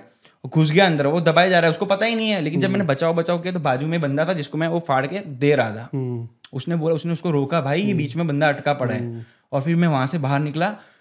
एंड विंटर का टाइम वहाँ पे सब लोग आ गए। जो उनका स्टाफ था मैनेजमेंट वाले सब गोरे लोग आ गए ठीक है? उन लोगों ने बोला कि आप घर जाओ आपको हम जो भी आपको पैसे देंगे डॉक्टर का देंगे एक हफ़्ता नहीं आओ। उन लोग की तो वाट लग जाए अगर मैं कंप्लेन कर दूँ तो। मैं उनकी गलती ना। तो मेरे को तो खून भी निकल रहा है। मैं काम भी नहीं कर सकता एक हफ़्ता। लेकिन फिर वहाँ से जैसे तैसे करके मैं निकला तब गाड़ी भी नहीं थी मेरे पास ठीक है? ये स्टार्टिंग फ़र्स्ट मंथ की बात है। सोचो कितना गंदा दिमाग खराब हो गया होगा। अब मैं चल चल के बस स्टेशन कुछ होगा एक किलोमीटर या आठ सौ मीटर दूर ठंडी के टाइम पे। हाँ, मैं चल चल के गया मेरे घुटने से खून निकल रहा है उन लोगों ने बैंडेज बाँध दी। ठंडी में तो वैसे ही चोट लगती तो टेन एक्स दर्द होता है ठीक है? मैं वहाँ गया और फिर मैं बैठा। मैंने देखा क्योंकि शिफ्ट का वो क्या फैक्ट्रियाँ गाँव जैसे एरिया में होती है। तो बस की फ्रीक्वेंसी इतनी अच्छी नहीं होती कि हर पाँच मिनट में आएगी। उनको पता होता है कि सुबह सुबह जाने वाले दिहाड़ियाँ मारने तो आजू बाजू में आते हैं। अब मेरे को तो लग गई दो तीन घंटे बाद तो मैं वहाँ बैठा रहा डेढ़ घंटा ठंडी में और टेम्परेचर कितना होगा? माइनस में ही होगा। मैं काँप रहा हूँ और इतना अच्छा इनका वो ओपन अंदर कोई हीटर भी नहीं। हाँ नहीं होता। ठीक है? मैं वहाँ पे फिर मैं मैं कसम से बोल रहा हूँ मैं रोया। मेरे आँखों से आँसू निकल गए। और मैंने मेरी मम्मी को फ़ोन किया लेकिन तब मैंने रोया नहीं। तब मम्मी के सामने थोड़ी रो सकते हैं लेकिन मैंने उनको बताया कि आज मेरे साथ ऐसा कुछ हुआ है माँ क्या बोलेगी कि मत कर ऐसा काम ठीक है? आजा वापस। आजा वापिस कोई मेरे को ऐसा थोड़ी कि वहाँ पे डंडे मार रहे हैं। लेकिन फिर उस टाइम पे ये सीन हुआ ना कि मैंने मैं मतलब मैं बोला ठीक है यार बेकार जगह है ये वो मेरे को नहीं जाना लेकिन अंदर से पता नहीं वो हर बार आवाज़ अंदर से मेरी आवाज़ आती थी। अंदर से मेरी आवाज़ आई कि मेरे मेरे को पता था एक दो मैं तुरंत देख कॉम्पिटिशन बहुत दिमाग में रहता ही है मेरे। तो मेरे साथ ही एक लड़का आया था। वो अच्छी जॉब कर रहा था वो जो कैशियर वाली अच्छी यानी मैं सीईओ वाली जॉब नहीं कर रहा था कैशियर वाली खड़े रहना स्कैन करना वो अच्छी वो उस टाइम पे अच्छी समय लगती है। उस टाइम पे बहुत अच्छी लग रही थी वो। यहाँ तो ऊपर बैठ रहे नीचे बैठ रहे। जब आपको आईटी में जॉब मिल जाएगी फिर कहोगे मैं वो नहीं करूँगा कैशियर हाँ Exactly. और ऐसा हुआ भी अभी अभी व्हाइट कलर जॉब है एकदम मस्त बैठते हैं अब- है। वो नहीं कर सकते। तो उस टाइम पे फिर मेरे को अंदर से आवाज़ आई। मैंने कहा देख भाई अगर अभी हारा ना तो इंडिया में कोई ऐसा नहीं बैठे कि आओ बेटा 500 करोड़ यूज़ करो। वहाँ जाके और मेहनत करनी पड़ेगी ठीक है? मैं और नीचे चला जाऊँगा। मैंने बोला वो लड़का मेरे साथ आया था उसको जॉब मिली है। मैं बेवकूफों की तरह यहीं पे लग पड़ा हूँ। मैं उसको पूछता हूँ मैं गया उसके पास उसको पूछा उसको मैंने रियल बताया भाई मेरा घुटना छिल गया मैं वहाँ तो नहीं जाने वाला हूँ ठीक है? दूसरा कुछ काम बता। तो उसने फिर बात करी। और इसमें कम्युनिटी बहुत काम में आई। ठीक है? मुझे गुजराती बोलनी टूटी फूटी आती थी। मैं गुजरात से था। मैं हूँ पंजाबी लेकिन मुझे पंजाबी नहीं आती ठीक है? क्योंकि गुजरात में रहे हो पूरा टाइम हाँ वहीं पला बड़ा बिगड़ा। तो वहाँ का जो ओनर था वो गुजराती था लेकिन श्रीलंकन पार्टनर था। तो मैं वहाँ गया उसने बोला अंकल आना साथे આવું થયું છે આનો ઘૂંટણો છીલી ગયો છે આ जॉब करे છે आ ते तो उसने मेरे को फिर बोला ठीक है मैं आपको काम देने के लिए रेडी हूँ लेकिन आपको मैं सिर्फ छः घंटे की शिफ्ट दूंगा पूरे हफ्ते की हम लोग बीस घंटा काम कर सकते हैं पूरे हफ्ते की छः घंटे की शिफ्ट देगा वो मुझे तो तो मेरे पैसे नहीं बनने वाले लेकिन मैंने फिर ये सोचा था कि कोई बात नहीं वहाँ जान जा सकती है मेरी क्योंकि वो पागल जैसा काम काज था मैं वहाँ लग गया धीमे धीमे धीमे मेरे शिफ्ट वो आवर्स बढ़ते गए तो मैं यही कहूंगा कि उस टाइम पे वो टाइम वो, वो पॉइंट ऐसा था ना जब मैं रोया था जब घुटना छिल गया था कि मैं इंडिया जा सकता था Right right. लेकिन वो अंदर से आवाज़ क्यों आई? Because I was reading every night ten या ट्वेंटी पेजेस ऑफ़ मोटिवेशन तो मोटिवेशन इज़ लाइक एनर्जी जब आप खाना yes. खाते हो आपको एनर्जी मिलती है। hmm. फिर दो दिन बाद आप लूज हो जाओगे ना खाना नहीं खाओगे तो पर हम खाना फिर से खाते हैं तो मोटिवेशन का यही है। एक यही। दिन में आप पढ़ के वो नहीं बन सकते आपको रोज पढ़ना है आप पढ़ते हो? आ, मेरी भगवत गीता पढ़ते हो? मेरी पावर मेरी स्पिरिचुअलिटी है और ये चीज़ मेरी मम्मी ने इंडिया से मेरे अंदर यानी डेवलप कर दिए यानी बूस्ट करके कि यार तुझे करना ही है ये। तो टेंथ और इलेवेंथ स्टैंडर्ड से मेरी ये पावर है। और मैं आज भी अभी मैं कहीं भी रुक रहा हूँ तो मैं है ना एक वो पाँच मिनट का मेडिटेशन और भगवान का नाम ले लूँ। अगर कोई नहीं है मेरे पास डीजे सिस्टम मैं एयरपोर्ट्स लगा के म्यूज़िक सुन लेता हूँ लाइक जो स्पिरिचुअल म्यूज़िक है but I need that energy and meditation करते हो? मेडिटेशन करता हूँ या प्रेयर करते हो? दोनों कभी कभार करता हूँ। अच्छा दैट्स गुड और मैं है ना ये प्रीफर नहीं करता कि आधे घंटे उठूँ पहले और मैं रेडी होके जाऊँ। मैं एक डेढ़ घंटे पहले उठना प्रीफर करता हूँ क्योंकि मैं चाहता हूँ कि एक बार जॉब पर लेट पहुँचूँ लेकिन मेरा ये दिन नहीं बिगड़ना चाहिए इन सारी चीज़ों की वजह से। तो देखिए आपकी एक एनर्जी सोर्स को आप पकड़ो तो ऑब्वियसली वो आपको हेल्प करेगा। जैसे इसके केस में बुक रीडिंग है वैसे मेरे केस में मेरी स्पिरिचुअलिटी है और मैं वो कभी नहीं भूलना चाहता और ना ही भूलूँगा। अपार्ट फ्रॉम दैट कई लोगों का यहाँ पर स्टूडेंट्स के केस में आपने भी देखा होगा हमने भी देखा है कि है ना गलत संगत का जो है ना वो फ़र्क लाता ही है। आप यहाँ पर रेफरेंसेस और नेटवर्किंग की वजह से बहुत अच्छी अच्छी जॉब ढूंढ सकते हो लेकिन अगर आपकी संगत खराब है तो आप है ना बहुत अच्छे से फिर डिस्ट्रॉय भी हो सकते हो। जैसे कि आपने कहीं ना कहीं देखा ही होगा क्योंकि आपके सामने भी वो सारी चीज़ें आई होगी जो मेरे सामने आई है। लोग है ना गलत जगहों पे चले जाते हैं लोग गलत कंपनी से मिल लेते हैं और है ना फिर वो ज़िंदगी भर पछताते हैं। फॉर श्योर जैसे आप लोग बोल रहे हो कि एक आपको दिन में टाइम ऐसा चाहिए जिससे आप मोटिवेटेड हो। तो पूरा दिन अगर नेगेटिविटी है तो वो एक मोटिवेशन आपको नेक्स्ट डे के लिए रेडी करेगी नहीं तो आप फिर चले जाओगे वापस। Exactly exactly. तो अगर वो पॉजिटिविटी की जगह पे जो मोटिवेशन आप ले रहे हो उसकी जगह पे आप किसी नेगेटिव अपने फ्रेंड के साथ नेगेटिविटी ले रहे हो हाँ. तो फिर आप तो पॉजिटिव नेक्स्ट डे के लिए और नेगेटिव हो जाओगे होता आप, है ऐसा। आप बोलोगे कि मैं नेक्स्ट डे मैं नहीं जा रहा फैक्ट्री जॉब हाँ। हाँ, मेरे दोस्तों ने मुझे बोला भाई तेरा घुटना छिल गया पागल है यहाँ क्यों काम करता है? छोड़ दे मर पड़े ऐसा कोई काम करना है। और वो फ्रेंड उसने वो काम मेरे साथ फ़र्स्ट डे किया था। उसके बाद वो नहीं आया। और जब मेरे को लगी मैंने उसको बताया भाई रोते रोते मैंने लग गई ये वो उसने मेरे को और बोला ले और कर और कर। लेकिन वो फ्रेंड की हालत अब मैं बताता हूँ। उसने सेकेंड ईयर की फ़ीस इंडिया से मंगाई और अब वो बोलता है कि भाई यहाँ फ़ीस नहीं निकलती। मेरी तो निकली ना। तो वो वो सीन होता है। And you are the average of the five people you spend the most time with मैं समझ गया ये इन रोतले लोगों के साथ घूमूँगा ना। मेरा तो हो गया कल्याण। मैं बात ही नहीं करता था उठ के चला जाता था। आज इसीलिए आपसे मिलने की इच्छा मुझे इसी चीज़ की वजह से थी बिकॉज़ आप हमारी फ़ील्ड में अभी किंग है। लाइक ऑब्वियसली हम आपको देखकर ही मैंने तो मैं बताऊँ ना, मैंने पहले रशिया जाने का सोचा मेडिकल फ़ील्ड की वजह से, फिर मैंने सोचा अमेरिका जाऊँगा, दोस्त कह रहा था, ऑस्ट्रेलिया जाऊँगा, कनाडा जाऊँगा। मैंने आपकी ऑस्ट्रेलिया और कनाडा क्यों आना चाहिए, वो चीज़ देखा था। और मैं लिटरली थैंकफुल हूँ आप लिटरली बहुत ज़्यादा। आज आपसे मिलने का ही मौका मिला है। बट ये बात है कि है ना क्लैरिटी तो तभी आती है जब आप है ना उन लोगों के साथ घूमते हो जो आपके सेम माइंडसेट वाले होते हैं। हाँ। अगर मैं बताऊँगा कि यार मैं रील पोस्ट कर रहा हूँ अच्छी वाली और मेरे दोस्त को बताऊँगा कि देख कैसी लग रही है then he is not gonna guide me कि यार ये तू अच्छा कर रहा है या गलत कर रहा है। And he is nobody to guide me अगर मुझे वो सही लगता हो। तो वही बात आपका है जो दोस्त अच्छा वाला होगा ना हाँ वो वो हमेशा आपको मोटिवेट करेगा। राइट सो और वो फीडबैक भी अच्छा देगा। अगर आप कोई एक्चुअल में लाइफ में गलत काम कर रहे होगे ना हाँ. तो वो एक्चुअल में बताएगा आपको। तो वही ये पाँच लोग वो जो आपको फाइंड आउट करना पड़ेगा कि कौन सही है कौन नहीं है बिकॉज़ जो आपका सही दोस्त नहीं होगा वो भी आपको गलत बोलेगा कुछ काम करने जा रहे हो। जो। आपका अच्छा दोस्त होगा वो भी आपको बोलेगा अगर आप एक्चुअली में गलत काम करने जा रहे हो। बट वो आपको साथ में ये ज़रूर बताएगा कि ये गलत कर रहा है ऐसे कर। ऐसे कर। वो आपको सजेशन देगा मोटिवेट करेगा। लोग बहुत ज़रूरी है आप अपनी ज़िंदगी में किने चुनते हो आपके आसपास रखने के लिए। हाँ देखो स्ट्रगल जैसे आपने बोला मैं अगर बोलूँ आपका घुटना चल रहा है आपके पैर में इतनी प्रॉब्लम हो रही है। इंडिया में कभी आपके साथ नहीं होता। नहीं हुआ। आप इंडिया में अगर जॉब कर अगर आप स्टडी कर रहे होते हो तो आप सिर्फ़ स्टडी कर रहे होते राइट राइट आप साथ में जॉब बहुत कम लोग करते हैं वहाँ पे। लेकिन यहाँ पे हैं ये सब चीज़ें राइट right. कि आपको स्ट्रगल बहुत ज़्यादा है डीमोटिवेशन होगा। तो इसलिए ही आपको ज़्यादा मोटिवेटेड रहने की ज़रूरत है। इसलिए आपको इंडिया में आप चिल भी मारोगे ना। हाँ. आपने पढ़ाई करी कॉलेज में और शाम को आप पूरा घूम रहे हो कोई दिक्कत नहीं होगी। आप मम्मी खाना दे रही है यहाँ घुटना छिला है अरे खाना भी रोते हाँ, रोते खुद बनाना है। मेरे साथ हुआ। वही दिक्कत आपको अरे आप जरा ये सोचिए कि लिटरली मैं तो ये अप्रिशिएट बहुत करूँगा कि इंडियन वेमेन जो है ना दे डिजर्व अवार्ड्स और वो जो वर्किंग है ना they literally should be treated as a god क्योंकि वो आपके घर का सारा ही काम काज ये आपको यहाँ आके पता चला? लिटरली मैं मेरा खाना बनाना सीखा? हाँ सीखा ना? खाना बनाना मैं ऑनलाइन वीडियो कॉल पे सीखता था। मैं यहाँ पर मेरे जो रूममेट से कभी कभार अ, अगर मैं उनकी हेल्प कर देता हूँ या एज अ गेस्ट किसी के घर जा रहा हूँ सो वो मुझे कहते हैं कि करने की क्या ज़रूरत है? मैं हूँ ना मैं कर देता हूँ या कर देती हूँ। So I just conclude the point कि देखो अब अगर मैं इंडिया भी जाता हूँ ना तो मैं ना अपने माता पिता के साथ या फिर अपनी बहन को यही बोलूँगा कि यार खाना अगर तूने बना लिया ना तो बर्तन मेरे लिए रख देना। क्योंकि मुझे अब वो वैल्यू पता चली कि उन्होंने भी मेहनत करी और हमें खिलाया और वो खाना खिलाना ना आसान बात नहीं है। वो बहुत बड़ी बात है और बहुत ही मुश्किल बनाते हो आप खाना? मेरे हाँ सब सिखा सब ना सब सिखा देगा। सब सिखा एक देगा। साल में अगर सीखना चाहो तो ना सीखना चाहो तो भी सिखाएगा रोते रोते भी। नहीं सीखोगे नहीं वो जैसे हम तो बात कर रहे हैं हाँ। कि मोटिवेटेड यहाँ पे ज़्यादा इसलिए रहने की ज़रूरत है बिकॉज़ यहाँ पे डीमोटिवेट करने के लिए चीज़ें ज़्यादा बहुत लोग हैं। सो ये हम भगवत गीता और मोटिवेटेड रहने की बातें बुक पढ़ने की बातें इतनी सारी क्यों कर रहे हैं? क्योंकि यहाँ पे अगर वो नहीं किया खत्म। फिर आप वापस जाओगे। वापिस जाओगे नहीं तो यहाँ रोगे हाँ क्योंकि इंडिया में अगर आप स्टडी कर रहे हो और कोई संदीप महेश्वरी कोई बुक नहीं पढ़ रहे ना आप रिलैक्स मार सकते हो। पढ़ा और चिल मारा पढ़ा चिल मारा आप पास हो जाओगे आपको जॉब वॉब भी मिल जाएगी। लेकिन वो दस साल बाद मे बी जो स्टूडेंट की लाइफ होगी और जो दस साल बाद आपकी यहाँ पे होगी बहुत डिफरेंस बहुत डिफरेंस बहुत डिफरेंस सो है। शुरू में है स्ट्रगल ऑफ़ कोर्स मेरे को याद है इंडिया में मेरी मम्मी जब मुझे खाना देती थी तो गरम रोटी वो फुलके में ऐसे होती है फूल जाती है उसके ऊपर तुरंत घी लगाया और रख दिया मेरे प्लेट में। बेटा अभी खा। पाँच दस मिनट भी अगर मैं मम्मी टीवी देख के आता हूँ कितने साल हो गए वैसी रोटी खाए हुए? तो Oh my वो वाली रोटी हो गया जब से आए ढाई साल से नहीं Oh खाए। और यहाँ तीन दिन तीन दिन पुरानी रोटियाँ खाते हैं? हम।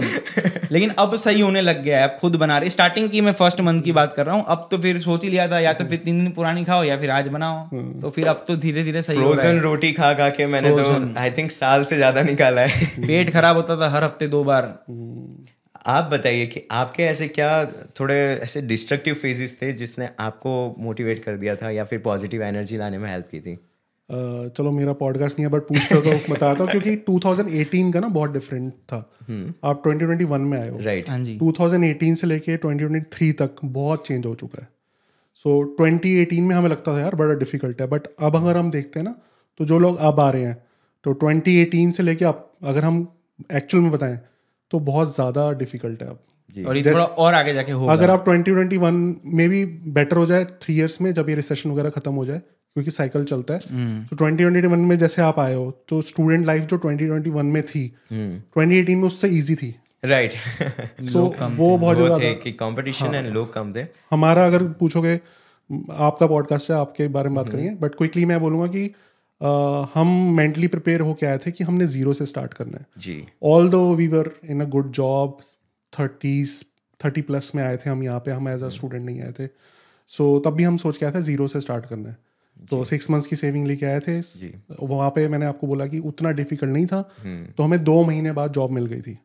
तो जब यहाँ पे जॉब मिल जाती है अच्छी जैसे हाँ। आपकी कैशियर वाली जो वो टर्निंग पॉइंट था। वो टर्निंग पॉइंट था। वो मैंने ही ढूंढा एक हफ़्ते में। हाँ। नहीं तो मैं करता रहता या छोड़ देता।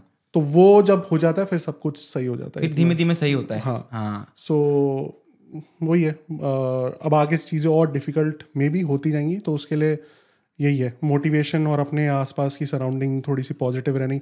और पॉजिटिव रील्स देखो नेगेटिव रील्स भी हैं पॉजिटिव रील्स वही मैं लोगों को और रील्स देख के मत आओ कनाडा हाँ ये तो बहुत बड़ी बात कई है। लोग रील्स देख के एक मोटिवेशनल रील देखी चलो भाई कनाडा चलो। भाई नहीं ये पॉडकास्ट देखो। इसीलिए ये पॉडकास्ट उसी बंदा का है उसी बंदे का घुटना छिला है जो ये मोटिवेशनल वीडियो बना रहा है। सो एक साइड ऑफ़ द स्टोरी वो भी है। तो एक रील में आप कभी भी पता नहीं लगा सकते कि कनाडा अच्छा है या बुरा है। Exactly exactly. और एक रील में पता नहीं लगा सकते कि इस बंदे का जो रील बना रहा है इसकी लाइफ पूरी कैसी है। कहानी आप हर किसी को right? शॉर्ट इसलिए मैं रील में हमेशा बोलता हूँ मेरे डायलॉग है। कभी बहुत सारी रील्स में बोला है कि रील के चक्कर में रियल लाइफ का डिसीज़न मत लो क्योंकि ये आर ई एल है आर ई ए एल नहीं है। हाँ क्योंकि थर्टी सेकंड में आप कैसे पता लगा लोगे? इनफैक्ट आप एक पूरा यूट्यूब वीडियो में भी अगर मैं चाहूँ ना दस मिनट के वीडियो बहुत सारे बनाए हुए हमने कि क्या रियलिटी है और क्या अच्छी बातें हैं प्रोज एंड कॉन्स वो देख के भी मत आओ। हाँ। क्योंकि दस मिनट के वीडियो देख के आप डिसीज़न नहीं ले सकते। कम से कम सौ वीडियो देखो। राइट अगर आपने सौ वीडियो देखे होते ना हाँ, यूट्यूब पे हाँ. आप कभी भी वो एजेंट से वो कॉलेज नहीं नहीं नहीं लेते और मैंने देखा था इसमें मैं आपको थैंक यू बोलूँगा क्योंकि मैंने आपकी बहुत सारी वीडियोस देखी थी। ट्रैवलिंग देसी जी का ये कामकाज नहीं है लेकिन उनके भांजे का भी मैंने देखा था जो मॉन्ट्रियल में पढ़ने आया था। हाउ टू चूज़ एजेंट क्या करना चाहिए एजेंट को वो भी एक वीडियो नहीं देखा। बहुत मल्टीपल वीडियो। बिकॉज़ फिर आपको हर क्योंकि मेरा एक्सपीरियंस डिफरेंट है आपका एक्सपीरियंस डिफरेंट है। आप अपने तरीके से यूट्यूब वीडियो बनाओगे मैं अपने तरीके से हाँ, सो थोड़ा सा आपसे सीख लूँगा थोड़ा सा इससे सीख लूँगा। जब आप सौ वीडियो देखोगे ना आपको एट्टी परसेंट आइडिया हो जाता है बहुत कुछ। जी। ठीक है? क्योंकि हर कोई अपने परस्पेक्टिव से बताता है। जी। किसी को विंटर में चैलेंजेस आए होते हैं किसी को नहीं आते नहीं किसी को फैक्ट्री जॉब में डिफिकल्टी आई होती है किसी को नहीं आती। कुछ स्टूडेंट्स ऐसे भी होते हैं जो आते हैं उनको आते ही अच्छी जॉब मिल जाती है। जी हाँ। लेट से कैशियर जॉब या फिर व्हाइट कॉलर जॉब मिल जाती है। हाँ. तो उनसे आप कभी सुनोगे नहीं अरे नहीं सब कुछ बढ़िया सब बढ़िया चल रहा है आ जाओ कनाडा सो अभी तो वैसे जो रिसेशन की वजह से जो जॉब नहीं मिलना ये बात को लेकर बहुत लोग थोड़े नेगेटिव हो जाते हैं। चांसेस है जॉब मिलने के। ऐसा नहीं है कि जॉब मार्केट पूरा ही बंद हो चुका है। Obviously there are competition and there is so many thing इसमें मैं एक चीज़ बोलना Yes, चाहूँगा। प्लीज़ इंटरप्ट कर रहा हूँ। जैसे कि जॉब मार्केट की बात चल रही है ना कि जॉब नहीं है। ये सीन मेरे साथ मॉन्ट्रियल में हुई थी। जैसे हाँ. कि मैं फैक्ट्री की जॉब छोड़ता वो जो दोस्त था उसने बोला भाई मैं फैक्ट्री का काम नहीं करूँगा। बैठा रहा छह महीना घर पे। अब वो बोलता है घर पे मम्मी यहाँ जॉब नहीं है आपको पैसे भिजवाने पड़ेंगे या जॉब नहीं है। ठीक है? अगर आप जॉब करने के लिए रेडी हो जैसा काम मिलने के लिए रेडी हो अगर आपने सोच लिया है ना इतने पैसे निकालने हैं कनाडा आपको अपॉर्चुनिटी देगा आपको निकालोगे। मैं सामने बैठा हूँ मैं रोते रोते भी निकाला है और फिर मोटिवेट होकर भी निकाला है। मैंने आपके ऊपर है। वही बात है कि देखो रिसेशन को लेकर आप इतना बड़ा वो हवा बना रखे हो लेकिन रिसेशन ऑब्वियसली है आई डोंट डिक्लाइन कि यानी नहीं है। लेकिन है ना चांसेस भी है कि आप अच्छी जॉब ढूंढ सकते हो। मैंने खुद लास्ट दो महीने नई सिटी में जाकर तीन जॉब बदली। नोवा स्कॉशिया में। एंड लोग कहते हैं कि जॉब नहीं मिल रही छः महीने से आया हूँ। तो देखो आप अगर रेडी हो ना कि कोई भी जॉब करके मैं पहले पैसे तो निकाल लूँ खुद के खर्चे निकाल लूँ और अच्छी जॉब ढूंढता रहूँगा जब तक मुझे नहीं मिलती तब तक तो मैं करता ही रहूँगा। तो चांसेस है कि आप जॉब के साथ साथ अच्छी जॉब ढूंढ के अपनी लाइफ सेटल कर सकते हो। सो डोंट थिंक यानी ये रिसेशन आपको है ना कनाडा में सेटल अप करने में डिफ़िकल्ट होगा। सीधी सी बात है। तो आपको भी मिल गई अब जॉब हाँ मेरे को मेरी फ़ील्ड जॉब मिल गई सेल्स एंड मैंने इंजीनियरिंग करी थी मैंने कहा था सेल्स एंड मार्केटिंग बिजनेसमैन जैसी जॉब चाहिए थी वैसी जॉब मिल गई है। सेटिस्फाइड नहीं हूँ लेकिन आगे मुझे ही जाना है इसके भी ऊपर। सेटिस्फाइड तो शाहरुख खान भी नहीं है वो भी। कैशियर से तो ऊपर ही है ना। कैशियर से तो बहुत ऊपर है। कैशियर से तो बहुत ऊपर है। फ़ील्ड जॉब है नौक भी है पीआर भी दिलवा देगी करियर वाइज भी अच्छा है। राइट सो हेलीफैक्स में अब मैं जॉब वाले पे बात करता हूँ। हाँ हाँ डिफिकल्टी है जॉब वाइज बिकॉज़ इंटरनेशनल जैसे वन मिलियन लोग आ रहे हैं एवरी ईयर और स्टूडेंट्स कितने आ रहे हैं उतनी जॉब नहीं बन रही है। एग्जैक्टली ठीक है? राइट रिसेशन भी है वट एवर राइट हेलीफैक्स में कितने इन्फ्लुएंसर होंगे आप जैसे हेलीफैक्स में रह रहे हो? फ़िलहाल के लिए तो बहुत ही कम है। कितने? लाइक पाँच? मुश्किल से। पाँच। ओके अब पाँच लोग रील बना रहे हैं हाँ। कि हेलीफैक्स में जॉब है रिसेशन का कोई इशू नहीं है और आप आ जाओ कनाडा कोई जॉब का इशू नहीं कोई रिसेशन नहीं है। टोरंटो में कितने व्लॉगर हैं? बहुत ही ज़्यादा है। आ ही रहे इंडिया से बनते बनते सपोज़ सौ सौ ठीक है मान लेते हैं सौ। हाँ। अब टोरंटो में जॉब का ज़्यादा इशू है बिकॉज़ यहाँ पे सारे स्टूडेंट आते हैं ओंटारियो ओ. सॉरी जीटीए अब वो सौ में से लेट से पचास को नहीं मिली। या पचास का नेगेटिव एस्पेक्ट है कि जॉब नहीं मिल रही और वो डिमोटिवेटेड है। राइट और वो शेयर कर रहे हैं यार जॉब नहीं मिल रही रिसेशन है this and that so Instagram पे hmm. अगर मैं ऐसी हाइपोथेटिकली ले रहा हूँ इंस्टाग्राम पे पाँच रील जाएँगी पॉजिटिव कि सारे कनाडा में जॉब Job मिल रही है। क्योंकि वहाँ नहीं पता किसी को हेलीफैक्स और टोरंटो और हाँ उनको कनाडा ही पता है। कनाडा पता है? कनाडा में जॉब है। अब वो पचास बंदों ने बनाई है रील फिर वो पचास बंदों की क्या जा रही है? कि अरे यार रिसेशन है जॉब नहीं है दिस एंड दैट समझो राइट सो जो है ऐसी सिटीज़ में वैनकूवर सरी वहाँ की ज़्यादा रील्स बन रही हैं कि जॉब नहीं है। अब जॉब ठीक है ब्रैम्पटन में नहीं होगी मिसिस आगा में नहीं होगी ओकविल में होगी किचनर में होगी टोरंटो में में नहीं होगी। होगी बैरी में होगी स्कारप्रो में होगी। बिल्कुल। सो अब रील्स उसकी ज़्यादा बनती है। इसलिए हम कह रहे थे भाई रील्स देख के अपना डिसीज़न मत बनाओ। हाँ और देखो बहुत हेल्पफुल है ये पॉडकास्ट में यानी ये बड़ी बड़ी बातें हैं ना हाँ। ये लोगों को नहीं समझ आता है एक मिनट के वीडियो में क्योंकि उसके बाद उनको नेगेटिव वीडियो दिख गया ना तो पॉजिटिव वीडियो हाँ। कभी भी उनके हेल्पफुल वे में नहीं और नेगेटिव वीडियो नेगेटिव वीडियो नहीं बोलूँगा क्योंकि वो रियलिटी उस बंदे की जिसको उस बंदे की story है, तो और वो की रियलिटी आपकी हेलीफेक्स की राइट जिसको मिल रही है। तो it's not negative video it's reality of that person और जो आपकी रियलिटी वो भी है। दैट्स अ करेक्ट क्योंकि जो आपका घुटना छिना है तो आप घुटना छिले हुए ना गाइस मेरा घुटना तो छिल गया है बट संदीप महेश्वरी ने बोला है कि हमेशा पॉजिटिव रहना है मैं पॉजिटिव रहूँगा। उस टाइम आप नहीं बना पाओगे वो मोटिवेशनल वीडियो जो घुटना लेकिन, छिले। लेकिन उसमें मोटिवेशन का फ़ायदा ये हुआ कि मैंने मोटिवेशनल वीडियोस देखी बुक्स पढ़ी उस वजह से मैं रिप्रेस नहीं हुआ मैंने अपने आप को पॉइंट किया मैंने कहा दूसरा बंदा मेरे उम्र का मेरे साथ आया उसको तो अच्छी जॉब मिल गई why I can't take it right but आपने ये रील नहीं बनाई होगी कि फैक्ट्री जॉब हो गई और मैं रो रहा हूँ बस स्टैंड पे बैठा पता है क्यों नहीं बनाई वो रील बना सकता था अभी भी बना सकता हूँ बताओ। रीजन ये है कि उसी फैक्ट्री में मेरा एक फ्रेंड है नाम नहीं लूँगा वो आ, अच्छा नहीं लगेगा तो वो ही फ्रेंड वहाँ जनरल लेबर में लगा इसका भी फ्रेंड है कॉमन फ्रेंड है। वो वहाँ लगा रहा। नाम भी लेता हूँ चलो करण था पर। ठीक है? लगा रहा। वही जगह बियर फैक्ट्री में लगा रहा छह महीना भाई घिसता रहा। और उसकी फ़ील्ड ही यार सप्लाई चेन मैनेजमेंट थी। बन गया मैनेजर वो उसकी पढ़ाई खत्म हुई। पढ़ाई खत्म होने से पहले उसको बोल दिया था कि यहीं पे तेरे को इतने पैकेज पे हम तेरे को मैनेजर की जॉब देंगे तू कहीं जाना मत। मेरे को वो फैक्ट्री अच्छी नहीं लगी मेरा घुटना छिला उसी फैक्ट्री में उस बंदे को उसकी फ़ील्ड की जॉब मिल गई। और तीसरा बच्चा जो तीसरा मेरा फ्रेंड था उसी जॉब के चक्कर में इंडिया से पैसे मंगाए। तो ये वही डिपेंड करता है चीज़ वही है लेकिन आप क्या सोच रहे हो? दैट मेक्स द डिफरेंस जैसे कि फॉर एन एग्ज़ाम्पल ये विल का प्रॉब्लम है या स्किल का प्रॉब्लम है? अगर विल का प्रॉब्लम नहीं है ना तो तुम कुछ नहीं कर सकते। स्किल का प्रॉब्लम है तुम सीख जाओगे। जैसे मेरे को वो जॉब अच्छी नहीं लगी मैं निकल गया मैं कैशियर में गया। था। ना स्किल का था ना विल का। सिचुएशन था। सिचुएशन था। आपका घुटना ना चलता आप भी करते रहते। करते रहता। सो so, वो आपके इशू नहीं था वो सिचुएशन था। आप उस सिचुएशन पे उसके लिए अच्छा रहा कि उसको मैनेजर की जॉब मिल गई। तो कहने का मतलब ये है कि जब सिचुएशन वैसी होती है ना तो हम नहीं बनाते वो रील क्यों? क्योंकि हम बोलेंगे यार ये रील बना के डालूँगा कि मेरा घुटना छिल गया और मैं डिवोटेड हूँ मैं जाने की सोच रहा हूँ। क्योंकि रील पे सबको अच्छा सुनना है कि हाँ, नहीं नहीं ऐसा नहीं है। रील में लोगों को नेगेटिव हमने- है। चलता नेगेटिव नेगेटिव बहुत चलता चलता है अभी मैं बोलूँगा मुझे कनाडा में आके ये प्रॉब्लम है दो मिलियन व्यू पॉजिटिव बोलूँगा बीस हज़ार व्यू दैट चलना चलता नेगेटिव है ठीक है?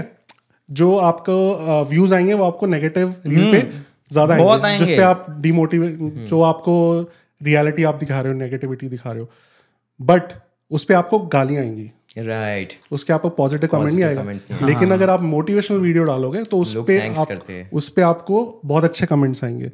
लेकिन वो चलेगा नहीं बिकॉज़ डिमोटिवेशनल रील और नेगेटिव वीडियो ज़्यादा चलेगा। उस पर व्यूज़ ज़्यादा आएँगे बट उसमें आपको कमेंट अच्छे नहीं आएँगे कभी भी। उसमें कोई आपको ये नहीं आके बोलेगा कि "आ, हाँ यार बट बिल्कुल सही बोल रहा है तू। तू रियलिटी दिखा रहा है। जॉब के पॉइंट पे नहीं बोलेगा कोई। एक और पॉइंट लाइक जॉब के पॉइंट पे मैं एक और ऐड करना चाहता हूँ। लाइक like, मैंने आपको अपनी कॉलेज की स्टोरी बताई बैंक हो गई थी। लेटर ऑन चीज़ें बिगड़ने लगी थी। हाथ में नहीं थी कि हमें अच्छी जॉब मिल सकती है। ऑब्वियसली मॉन्ट्रियल में विदाउट फ्रेंड्स तो दिक्कत थी। अब बैच में हर किसी के साथ वो सिनेरियो हुआ। आपने कहा कि सिचुएशन का है तो सिचुएशन उस समय सात लोगों की एक जैसी थी। लेकिन मैंने उस समय सोचा कि अगर दिक्कत है तो स्किल्स ऑब्वियसली मेरा एजुकेशन इतना कुछ खास था नहीं और ये कोर्स करके भी मिलता नहीं। तो स्किल्स पे मैंने फोकस किया। ऑनलाइन कोर्सेज लेना कोई छोटी मोटी बात भी नहीं है और बड़ी बात भी नहीं है। मैंने सोचा कि थोड़े डॉलर्स एक्सपेंस करने पे अगर मिलता है तो कर लूँ। छः महीने में लगा रहा। किसी को भी नहीं बताया कि यानी मैं क्या कर रहा हूँ बट मैंने ये बोला कि मैं स्टडी कर रहा हूँ। और ऑब्वियसली वो स्टडी की वजह से मुझे जॉब मिलती है तो मैं थैंकफुल होता हूँ कि मैंने वो मेहनत किया, उस समय वो डिसीज़न लिया। तो कहीं ना कहीं स्किल्स तो देखो आपको काम आएगी और स्किल्स के साथ साथ सर्टिफिकेट्स करके आते हैं ना तो वो चीज़ें ना आपको जॉब दिलवाने में मदद करती है। कैनेडा ये इंडिया नहीं है कि आपको एक्सपीरियंस और एजुकेशन पे जज करेगा। इंडिया में भी अब तो नहीं करते। So why people they don't take this decision कि यानी पढ़ाई तो एंडलेस प्रोसेस है तो हम पढ़ते ही रहें तो अच्छी जॉब आती रहेगी अपग्रेड होते रहेंगे। और ये डिसीज़न जो लेता है ना, उसी के आगे लाइफ में कुछ हो पाता है। सेटिस्फैक्शन कभी नहीं होना चाहिए ज़िंदगी में। अभी हम बात कर रहे थे कि हम लाइसेंसिंग का करेंगे, कुछ और करते रहेंगे, जीवन में ऐड करते रहेंगे प्रोग्रेस होती रहेगी। सो so, यही है प्रोग्रेसिव माइंडसेट हमेशा आपको कुछ सीखने में हेल्प करेगा और आगे आप तभी बढ़ पाओगे। और सीधी सी बात है मेरा तो ये मानना है कि उस टाइम पे अगर अपने को कोई उस टाइम पे वो टाइम ऐसा था ना जब मेरे को लगी थी एक पहला ही हफ़्ता था और ऐसा सब हो गया उस टाइम पे मेरे को दो तीन लोग दस लोग अगर बोलते हैं ना रील्स में या फिजिकली भाई नहीं आना चाहिए नहीं रहना चाहिए मैं निकल लेता। उस टाइम पे साथ थोड़े बहुत पैसे का नुकसान होता लेकिन निकल लेता। तो मैं यही चाहता हूँ मैंने इसलिए मोटिवेशनल बनाना चालू किया है कि यार सपोर्ट करना है। क्योंकि लाइफ में ऊपर जाना है मुकेश अंबानी बनना है तो रॉकेट भी जब ऊपर जाता है ना हवा को चीर के जाता है। कनाडा में जस्टिन ट्रूडो ने तो नहीं बोला था मैं यहाँ आओ आपको पाँच बिलियन दे देंगे ये दे देंगे। हमने पंद्रह लाख भी खर्चा किया हाथ भी जोड़ा और बोला कि भाई वीज़ा लगाओ वीज़ा लगा के लड्डू भी खिलाए लोगों को। हमारा डिसीज़न था हमारा डिसीज़न था हमें कनाडा में आना है। तो यही बात है यहाँ आके मेहनत करनी पड़ेगी। इंडिया में भी करनी पड़ेगी यहाँ भी करनी पड़ेगी डॉलर्स पेड़ पे नहीं उगते। तो बस मेरा वही है कि लोगों को मोटिवेट करना है अपने को अंदर से उनको जगाना है। और मैं जागा देखो मेरी लाइफ अच्छी है मैं भी बोल मेरे को रिग्रेट ना तब था ना अब था। उल्टा मैं बोलता हूँ कि दो साल में मेरे को इतना अच्छा एक्सपीरियंस मिला कि मैं मोटिवेशनल स्पीकर का मैं एक नया काम चालू कर सकता हूँ। पता है आपको? मेरे अंदर की कला कहाँ से मालूम पड़ी मुझे? यहीं कनाडा ने सिखाई इंडिया में थोड़ी था इंडिया में तो सुनता था यहाँ सुना रहा हूँ। गुड गुड गुड अच्छा मॉन्ट्रियल की बात करते हैं जैसे आपने बोला कि आप फ्रेंड्स सीख के वहाँ पे एक्स्ट्रा गवर्नमेंट से पैसा मिलता है। हाँ आपने हाँ। बोला कि फ्रेंड्स सीखूँगा मॉन्ट्रियल में जाऊँगा और जॉब अच्छी मिल सकती है। ऐसा कुछ हुआ नहीं। मेरे आप टोरंटो में हो आप हेलीफैक्स में जी हाँ तो मैं अपनी स्टोरी बताऊँ। लाइक मैंने तो अप्लाई भी किया था। कोविड टाइम था तो सब ऑनलाइन ही हो रहा था। मैंने अप्लाई किया इन पर्सन जब चालू हुआ तो इन पर्सन गया। मैंने फॉर्म हाथ से भी भरा। कैपिटल लेटर्स में जो फॉर्म भरते हैं वो पूरा उधर सबमिट कर गया। तो किस चीज़ के लिए था ये? ये फ्रेंच लर्निंग कोर्सेज होते हैं वहाँ पर जो गवर्नमेंट आपको पेड वे में करती है। लाइक आपको कुछ वीकली आप फुल टाइम अगर कर रहे हो ना तो बन जाते कुछ 400 या 600 डॉलर्स सिर्फ़ पढ़ने के। तो वो सारी चीज़ें पता चली एंड जब मेरी कॉलेज बंद हुई ना तो मैंने सोचा कि अब पैसे कमाने के लिए कुछ करना पड़ेगा भले ही पढ़ना पड़ जाए तो पढ़ लेंगे। ऑब्वियसली उसके लिए तीन से चार महीने लगते हैं मेरे केस में कुछ ज़्यादा ही समय लग गया। धीमे धीमे स्टडी पीरियड ख़त्म हुआ एंड अगर स्टडी पीरियड ख़त्म हो रहा है तो और आपने फ्रेंच नहीं सीखा है तो और कॉम्प्लिकेट हो जाता है और डिफ़िकल्ट हो जाता है। तो मेरे केस में इसलिए मैं फ्रेंच नहीं सीख पाया, लेकिन मैं लिटरली अप्रिशिएट करता हूँ जिन्होंने सीखा। और क्योंकि वो चीज़ें उनको ये हेलीफेक्स वाली मेहनत करने में लाइक बचाती है। Well apart from that Halifax वाली मेहनत भी अलग ही है और उसके भी अलग ही प्रॉज एंड कॉन्सेप्ट बट अगर आपने फ्रेंच सीख लिया ना तो आपको इन जनरल कैनेडा में बहुत हेल्प हो पीरियड आपका बढ़ जाएगा। पी आर अगर आपका कुछ बी टू लेवल होता है इतना कुछ लेवल है डायरेक्ट इन फ्रेंच का तो एक अलग कैटेगरी का ड्रॉ निकलता है डायरेक्ट पी आर मिलता है। तो मेरे केस में फ्रेंच मैंने इसलिए नहीं सीखी मेरा बैकअप था कि अगर जॉब नहीं मिली तो फ्रेंड सीखेंगे जॉब मिल गई थी एक दो हफ़्ता होते होते लेकिन हो गया था। बैकअप लेके चलो हमेशा मैं यही कहता हूँ बैकअप लेके चलो। क्योंकि अगर आप एक्सपेक्ट कर लोगे ना कि ये सिनेरियो मुझे हेल्प करेगा और ये सिनेरियो से ही मैं कुछ कर लूँगा ज़िंदगी में और अगर वो नहीं काम आया तो फिर आप ब्लेम करोगे सिनेरियो को और आप कभी भी एक्सपेक्टेशन की वजह से कुछ आगे प्रोग्रेस नहीं कर पाओगे। आई डोंट नो वाई इतना मोटिवेटेड हूँ इतना पॉजिटिव हूँ लेकिन है ना क्या है कि चीज़ें है ना अब खून में आ चुकी है कि है ना पॉजिटिव ही रहना है। तो लोग कितना भी मुझे बोल देंगे ना कि नेगेटिव रील देख ले नेगेटिव वीडियो बना ले बट वो चीज़ें निकलेगी नहीं। मैं आज भी अगर किसी को कुछ कोई नया है ना कैनेडा में तो मैं हंड्रेड वेज है कि मैं उसकी हेल्प कर दूँगा। लेकिन मैं उसे ये नहीं बोलूँगा कि, यार, कनाडा में तो ये दिक्कत होती है। यार, तू सही है ना? श्योर है ना कि तुझे ये करना है? मैं ये नहीं बोलूँगा, क्योंकि मुझे पता है कि उसकी एक उम्मीद है और वो कुछ ज़िंदगी में करने की हिम्मत रखता है। तभी वो आया ना, इसलिए कभी भी नेगेटिव निकलेगा ही नहीं मेरे अंदर से। और इसी वजह से शायद हम हर एक चीज़ को पॉजिटिवली देखते हैं और हमारी ज़िंदगी में भी end of life we find that कि हम एक अच्छी जगह पे ही होंगे।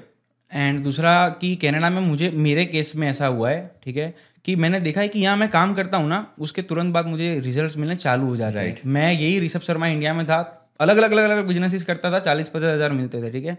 यहाँ आने के बाद अगर बच्चा मेहनत ये ट्वेल्थ के बाद आया था प्लस टू के बाद इतना गलत कुछ हुआ उसके बाद आज होंडा सीविक है ठीक है? लोन पे लिए लेकिन इंडिया में चलो गाड़ी की बात छोड़ो लाइबिलिटी है ठीक है? अब वो लेकिन वो लाइबिलिटी से पैसे कैसे कमा रहा है वो एक दूसरी बात है उसको घुमा रहा है दोस्तों को कि पैसे कमाने के लिए यूज़ करे डिफरेंट है इंडिया में अगर किसी को घर लेना है आम आदमी की बात कर रहा हूँ कितना दिक्कत वाली बात है। यहाँ पे आप पाँच साल पाँच साल सात साल अच्छे माइंडसेट से काम करो आप घर ले सकते हो गाड़ी ले सकते हो जो। आम आदमी वाली लाइफ इंडिया में लोग जीने में मिडिल क्लास के लिए भी प्रॉब्लम आती कनाडा में आप कर सकते हो। फॉर एन एग्ज़ाम्पल मैंने दो तीन महीना हुआ मैंने रील्स बनानी चालू करी। मेरे को दो तीन महीने में रिज़ल्ट मिलने लग गया। तो ये इंडिया में मैं करता शायद तक नहीं मिलता। तो इंडिया में डेढ़ सौ करोड़ की पॉपुलेशन है वहाँ पे ज़्यादा काम करना पड़ेगा हर चीज़ का कॉम्पिटिशन है।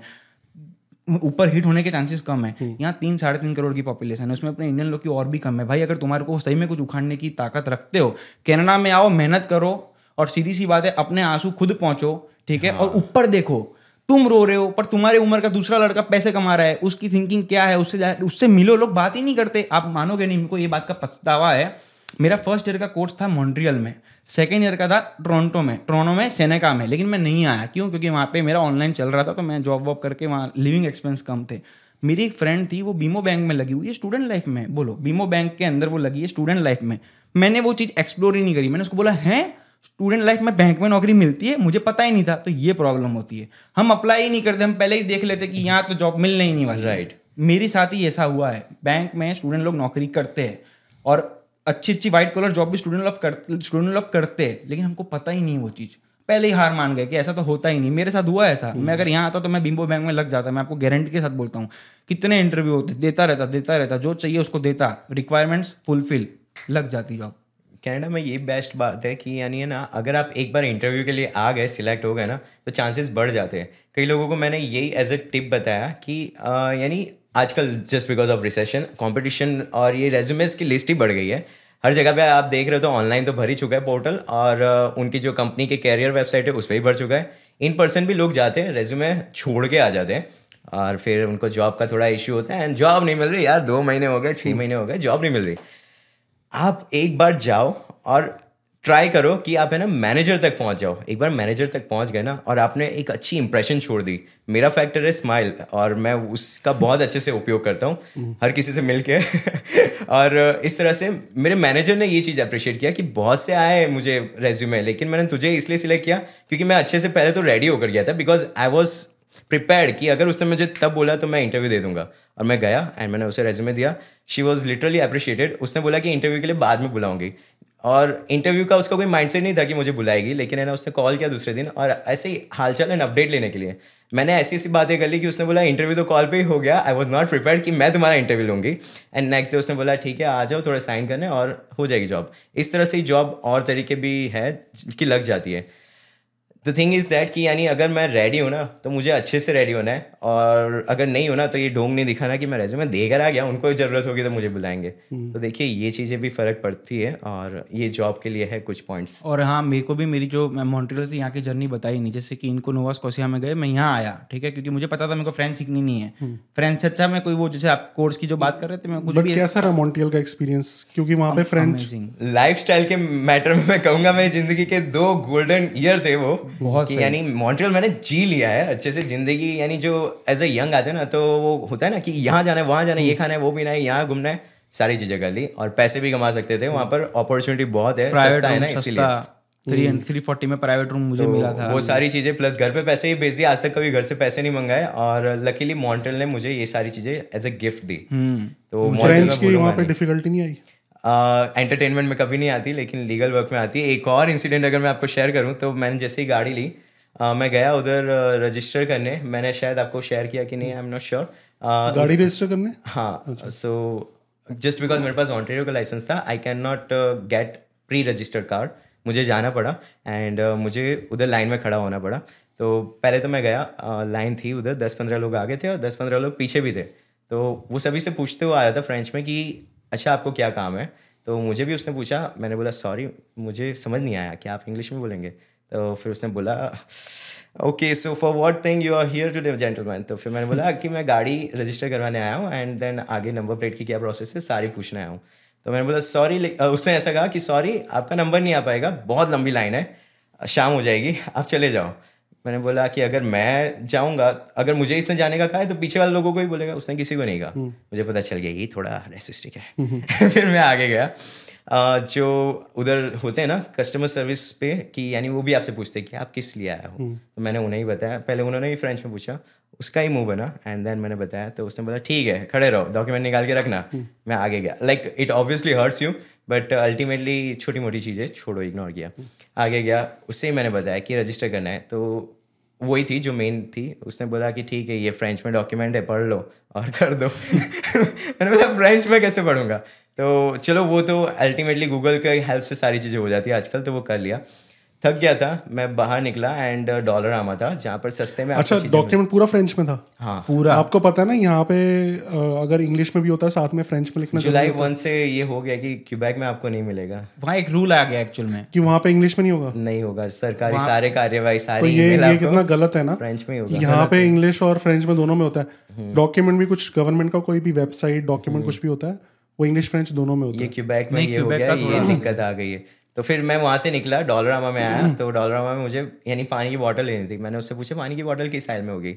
सॉरी मॉन्सूर यानी ऐसा कि सॉरी मिस्टर मुझे पता नहीं चला। ऐसा बोला उसने। मैंने बोला ठीक है मैं ढूंढ लूँगा। मैं गया आयल में उधर एक लड़की थी अरेंज कर रही थी सारी चीज़ें। मैंने बोला कि छोटी वाली बॉटल कहाँ होगी? उसने इस तरह से इग्नोर किया और मुँह बना के चली गई जैसे मैंने उससे पता नहीं कौन सी भाषा में पूछ लिया। मैंने लिया ढूंढा और फिर उसके बाद मैं कैशियर पे गया। तो मैंने उसको जब उसने बिल बनाया फिर मैंने थैंक यू बोला। उसने बोला हम्म। और फिर I was like how rude they are. और फिर उसके बाद मुझे मैं निकला एंड देन तब से मुझे वो हिट किया कि यार अब मॉन्ट्रियल से जाना है। और फ्रेंच के बिना नहीं हो सकता। बाकी वो मेरी स्टोरी है कि फ्रेंच के बिना नहीं हो सकता लेकिन फ्रेंच के बिना वहाँ पर एंटरटेनमेंट है।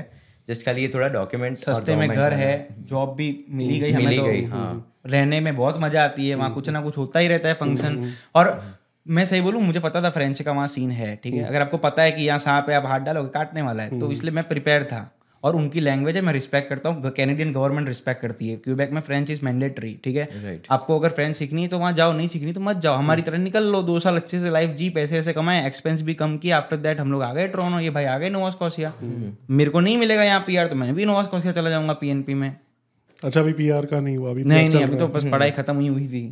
यानी मेरा ऑन गोइंग है। अभी वो जो जॉब से एक्सपीरियंस कर रहा हूँ। है। तो फ्रेंच का मतलब वहाँ पे डिफ़िकल्ट है। फ्रेंच अगर नहीं आती फ्रेंच नहीं आती तो फिर थोड़ा सा पीआर तो नहीं मिलने वाला है। स्टूडेंट लाइफ थोड़ी रोते रोते अच्छे से निकल सकती है वो अलग बात रोते रोते नहीं निकलेगी एक ट्रिक बताऊँ जिविश लोगों के साथ काम करो। They respect you lot like Indian community को बहुत रिस्पेक्ट करते हैं। मैं दो साल जिविश लोगों के साथ था एंड वो आपके हार्डवर्क को रिकोगनाइज करते हैं वो आपके बैकग्राउंड को जानना चाहते हैं और कभी भी आपको कुछ भी सवाल है ना इमिग्रेशन से लेके लाइफ की सारी हेल्प कर देंगे आपकी। तो मैं ये मॉन्ट्रेल में अगर रह रहा हूँ ना तो जूश लोगों के साथ रहने का एक अच्छा सजेशन है। आपको हेल्प करेंगे वो। सो क्यूबेक सिटी क्यूबेक भी गए हो? क्यूबेक सिटी भी? हाँ जी। हाँ वहाँ पे भी थोड़ा सा ऐसे होता है। फ्रेंच नहीं बोल रहे तो खाना भी वहाँ तो बहुत ज़्यादा है। मैं टीमोटस में मैं गया था। मैंने उसको बोला फ्रेंच वेनिला दे। उसने बोला नो नो मैंने कहा यार फ्रेंच वेनिला एक वर्ड है वो तो तेरे समझ पड़ना चाहिए। नहीं दी उसने कॉफ़ी फिर वो एक कस्टमर आया था उसको हमने बोला कि इसे ऑर्डर करो। हाँ उसने बताया कि ये ऑर्डर डाला था मैंने। तो उसने बोला ठीक है ऑर्डर दे दिया अब उसको फ्रेंच आती ही नहीं थी। उसको सही में नहीं आती थी। अरे इंग्लिश नहीं आती थी उसे। सॉरी सॉरी इंग्लिश नहीं आती थी। हाँ। ठीक है बट अगर वो क्यूबेक से बाहर आएँगे वो ब्रैम्पटन मिसिसागा आ गए और वो अगर ऑर्डर करना चाहेंगे फ्रेंच में तो कर ही नहीं पाएँगे। नहीं कर सकते। नहीं। तो मुझे लगता है कि बहुत लोगों को आती भी है ना। हाँ। इंग्लिश वो एडमिट नहीं करते। exactly. वो आपको फोर्स करते हैं कि आप फ्रेंच सीखो। इसलिए वो इंग्लिश में आपसे उनको अपनी हाँ। लैंग्वेज थोड़ी मतलब वो करनी है जैसे कि फैलानी है। कि रखी रहनी है हमारी लैंग्वेज नहीं जाएगी। पर एक्चुअल में देखा जाए ना तो ये अच्छी चीज़ बहुत अच्छी चीज़ है। हमारे इंडिया में संस्कृत मातृभाषा बोलते हैं हम खुद ही नहीं बोलते। वो लोग अपनी मातृभाषा के लिए इतना वो प्राउड भी करते हैं और दूसरों को भी बोलते हैं भाई यहाँ आना है we can give you anything वो अलग कंट्री नहीं है। अलग कंट्री नहीं है पर गवर्नमेंट ने उनको दे रखा है गवर्नमेंट नहीं कर पा रही कंट्रोल वही तो बात है। वो जैसे आपको पता है अल्बर्टा के जो रूल्स हैं वो डिफरेंट अलग है। हाँ कंजर्वेटिव क्यूबेक के भी पूरे अलग है। तो इसलिए बट कैनेडियन गवर्नमेंट अगर एक कनाडा कंट्री है तो थोड़ा सा सेम होना चाहिए। ऐसा नहीं कि आपने ये कनाडा के ही किसी स्टेट से बॉर्डर क्रॉस किया? हाँ। और रेसिस्ट लेकिन- वहाँ पे आपको लेकिन देखा जाए इंडिया में ये चीज़ नहीं होती। मैं गुजरात में हूँ मेरे को गुजराती सीखने के लिए ज़बरदस्ती गुजराती सब्जेक्ट डाला था। हाँ। पंजाब में पंजाबी मीडियम भी होता है वहाँ पंजाबी का सब्जेक्ट डालता है तो इनका है भाई सीधी बात है। नहीं वो डिफरेंट है यार। वो अलग एक आप हिंदी में बात आप हिंदी में बात कर रहे हो। हाँ। तो हिंदी है ना? एक कॉमन लैंग्वेज है ना। एक common और इन लोगों को इंग्लिश रखना चाहिए ना अभी इंडिया में तो क्या हमारे पास हिंदी गुजराती पंजाबी बायलिंगुअल होते हैं। अगर यहाँ तो इंग्लिश और आप फ्रेंच अगर आप सोचो इंडिया में बोलने लग जाए कि हर स्टेट अपनी अपनी लैंग्वेज बोलेगा और कोई लैंग्वेज सीख तो इंडिया की तो ग्रोथ गलत हो। जाएगा। आप इंडिया में नहीं घूम पाओगे आप हाँ नहीं घूम पाएँगे पर सो थोड़ा सा फिर वो नहीं यानी इनसे सीखने वाली बात क्या है कि जैसे अपनी लैंग्वेज के लिए हाँ, बहुत उनको प्राउड है। वो मैंने देखा। और मैं चाहता हूँ कि मैं खुद संस्कृत सीखूं कुछ पॉइंट के बाद या फिर अभी से जब से मुझे मौका मिले क्योंकि थोड़ा लाइफ में अभी चीज़ें हैंडल करते करते टाइम लग रहा है बट करूँगा मैं ये। क्योंकि जब से भागवत गीता सीखा सुना तब से मुझे पता चला संस्कृत में जो आपको विद्या मिल सकती है ना वो लिटरली बाकी सब बुक्स में इतनी खास तरीके से नहीं है। अथर अथर्ववेद है फिर बॉस ये हमारे कितने सारे वेद हैं जो इकोनॉमिक्स आपको योगा और ये सारी चीज़ें बताते हैं। हेल्थ साइंस के बारे में चीज़ें बताई जाती है। तो हमारे पास ही सारी बुक है संस्कृत में है तो हम अगर उसे पढ़ सकते थे ना तो हम उड़ के ज़िंदगी में कुछ अलग कर सकते थे। हमारे देश का नाम ऊँचा कर सकते थे। हमारे यहाँ पे लोगों ने प्लेन सबसे पहले बना लिया था। उसका नाम अलग था। वही लोगों ने कॉपी किया ट्रांसलेट किया इंग्लिश में बनाया।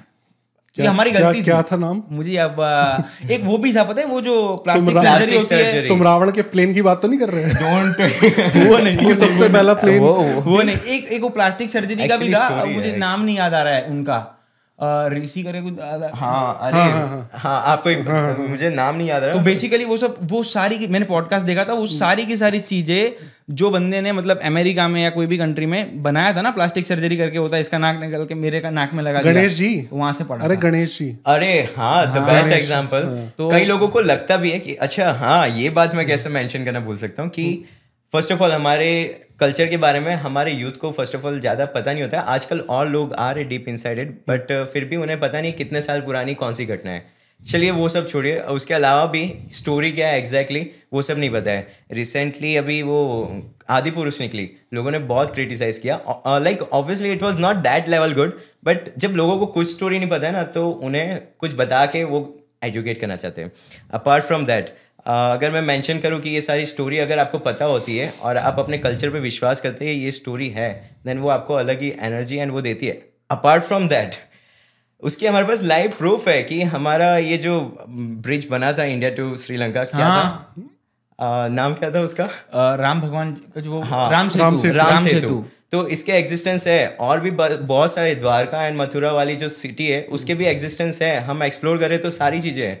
तो सारी चीज़ें हैं ये कोई स्टोरी नहीं है। हम विश्वास करें ना तो हम बहुत ही अलग अलग लेवल तक एक्सप्लोरेशन करके ना हम हमारे देश की इतनी सारी चीज़ें ना जिससे बहुत कुछ सीख सकते हैं। इंडिया का बहुत रिच है अब इस चीज़ को कनेक्ट करते हैं क्यूबेक से। क्यूबेक की गवर्नमेंट या क्यूबेक के लोग अपनी फ्रेंच कम्युनिटी के लिए इतना करते हैं प्राउड करते हैं उनकी लैंग्वेज को आगे बढ़ाते हैं ठीक है? अगर हम इंडियन वाले ऐसा करने लग जाए तो हमारा देश कहाँ से कहाँ जा सकता है? और दूसरी बात कि एक्सेप्ट इट या फिर चेंज इट अगर आपको फ्रेंच सिटी से दिक्कत है तुम इलेक्शन पे लड़ो देखते कितनी ताकत है चेंज करके दिखाओ रूल मानू मैं। या फिर उसको एक्सेप्ट करके आ जाओ ट्रोनो रोने की क्या बात है? ये बस सारी बातें सुन के लोगों का यही मेंटेलिटी होगी यार तुम तो कनाडा चले ही गए ना फिर क्यों इतना इंडिया को कनाडा गए एक्सप्लोर करने गए आएँगे रील्स पे कमेंट आते होंगे तुम्हें? आ जाओ तो आ जाओ कनाडा अरे बहुत आते हैं। इंडिया वापस आ जाओ। हाँ तो मैं तो देखो आने ही वाला हूँ। मैं- मैं दोनों तो तरीके के कमेंट्स आते हैं। नेगेटिव रील बनाओगे तो आपको कमेंट्स आएँगे ठीक है भाई तो तू तू यहाँ क्या कर रहा है? हाँ। पॉजिटिव बनाएँगे देशद्रोही है क्यों बाहर चला गया? तो यार ये तो होने ही वाला है यार। नरेंद्र मोदी टाटा कोई बड़े से बड़ा आदमी हो fifty percent like them fifty percent dislike them हमको हमेशा ऑलवेज सी योर क्या बोलते हैं? हाफ़ ग्लास फुल ऑलवेज नहीं हाँ हाफ़ ग्लास फुल वाला तो था एक और था। ये सब बहुत बुक्स पढ़ी है भाई ने। Always count. Always count your blessings not your trouble इसका एक अच्छा सा एग्जांपल मैं दे सकता हूँ। जब आप सोल गोल्ड की माइनिंग करते हो ना तो इतना सा सोना निकलता है और इतनी सारी मिट्टी निकलती है। पर जो गोल्ड की माइनिंग कर रहा होता है ना, वो इतने से सोने पे अपना कॉन्सेंट्रेट करता है। वो देखेगा, इतनी मिट्टी निकल रही, इतनी मिट्टी निकल रही, सोना तो निकल नहीं रहा। हार मान जाएगा। भाई, तू उसने टारगेट ही उस पर रखा था। जैसे अर्जुन ने टारगेट रखा था आँख पे चिड़िया की। फोड़ दी आँख। बाकियों को पूछा भाई तूने क्या देखा था? मैंने तो देखा सुंदर वन है पेड़ पे पका हुआ बैठा है। वो लोग नहीं फोड़ पाए आँख ऑलवेज और ये सही बात बोलूँ मैंने जॉब छोड़ी दूसरी करी जॉब छोड़ी दूसरी करी वो क्यों हुआ पता है? क्योंकि मैंने टारगेट बनाया मेरे को नेक्स्ट ईयर की फिफ्टीन थाउज़ेंड ये बहुत अच्छा सजेशन है मेरे लिए वर्क किया था अगर स्टूडेंट्स को करना है आप कर सकते हो वर्क करेगा। फिफ्टीन थाउज़ेंड डॉलर आपकी फ़ीस है, ठीक है? सेकेंड ईयर की। फिफ्टी टू वीक्स आपके पास होते हैं, उसको डिवाइड करो, एक अमाउंट आएगी। फिर आप देखो कि आपका लिविंग एक्सपेंस हर हफ़्ते का कितना है, अब शॉर्ट कितना पड़ रहा है, तीन सौ, चार सौ, अब उसमें आप बोलोगे बीस ही घंटे हम काम कर रहे हैं, चार महीने की वैकेशन मिलेगी, तब आप अच्छे से काम कर सकते हो। मैंने डे वन से कर लिया था कि भाई, अगर मैं हर हफ़्ते फॉर एन एग्ज़ाम्पल डेढ़ सौ, दो सौ, ढाई सौ कोई एक अमाउंट थी, मुझे याद नहीं है, इतनी अमाउंट अगर मैं जमा करूँगा ना, और हर हफ़्ते डालते ही जाऊँगा गुल्लक में बैंक के अकाउंट में then after one year I will have fifteen thousand dollars और पहली बात तो एक साथ फिफ्टीन भरना नहीं होता। इंडिया से एक साथ भरना होता है। सेकंड ईयर के लिए पहले थर्ड सेम फ़र्स्ट सेमेस्टर की फ़ीस भरनी होती है।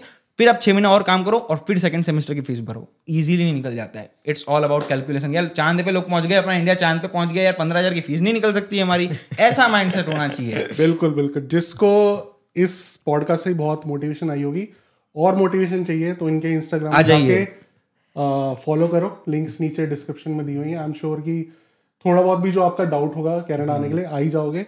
और फिर जो दस पंद्रह बंदों को कोई डिफिकल्टी आएगी भी तो इनको आप मैसेज कर लेना ये उसका प्रॉब्लम का we सॉल्यूशन निकाल best देंगे। Literally, मैं है ना अगर मुझे दिख रहा है कि उस इंसान को दिक्कत है ना so we don't make it unseen हम उसे हेल्प करते हैं। एंड मेरे जो है फॉलोअर्स दे नो दैट कि यानी मैं उनसे डेटा लेता भी हूँ and I try to help them फिर आगे की स्टोरी उनके ऊपर है कि वो अपनी लाइफ की क्या कहानी बनाते हैं लेकिन वी ट्राई आवर बेस्ट और बस लास्ट में एक ही चीज़ मैं बोलूँगा कि यहाँ आने के बाद आप पैसा कमाने वाले हो उस बात की कोई ऐसी वो नहीं है कि आप पैसे नहीं कमाने वाले हो। यहाँ क्या पैसे कमाने वाले हो ठीक है? यहाँ आने के बाद ये मैंने घड़ी लिया है ना, मैंने व्लॉगिंग के लिए लिए क्योंकि मैं देखता हूँ कि मैं स्क्रीन में कहाँ दिख रहा हूँ। बच्चे आईफोन आई वॉच मैकबुक गाड़ी, पता नहीं क्या अच्छे अच्छे एडिडास के कपड़े दस दस अलग अलग ठीक है, खरीद लेते हैं।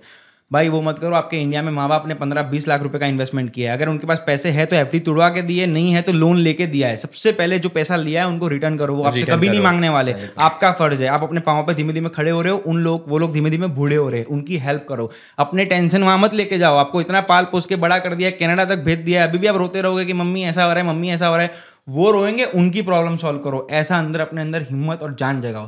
कनाडा में आप सब कुछ कर सकते हो, मैंने भी किया है, आगे और भी बहुत कुछ अचीव करना है। और यहाँ से इंडिया भी जा सकते हैं, ठीक है? कुछ अच्छा नहीं लगा अर्न अर्न कर लो जो पैसा है इंडिया जा सकते हो। आपके पास इंडिया का पासपोर्ट है, कोई आपको रोक नहीं रहा है। लेकिन आप यहाँ पर फिर रुके हुए हो, क्यों रुके हुए हो?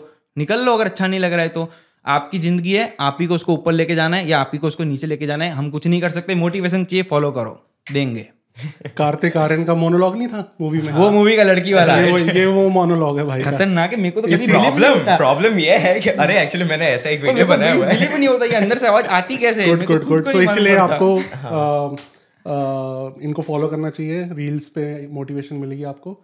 और मे बी इवेंचुअली ये भी पॉडकास्ट स्टार्ट करेंगे बिकॉज़ थर्टी सेकंड की रील इनके लिए बहुत कम है। इनको पॉडकास्ट बहुत कम है। हाँ, we are always open to suggestion हम ट्राई करते हैं हमारा बेस्ट देने का। अगर कोई अच्छी सजेशन है या बहुत ही अच्छे अच्छे सवाल है ना तो हम उस पर भी काम करते ही है।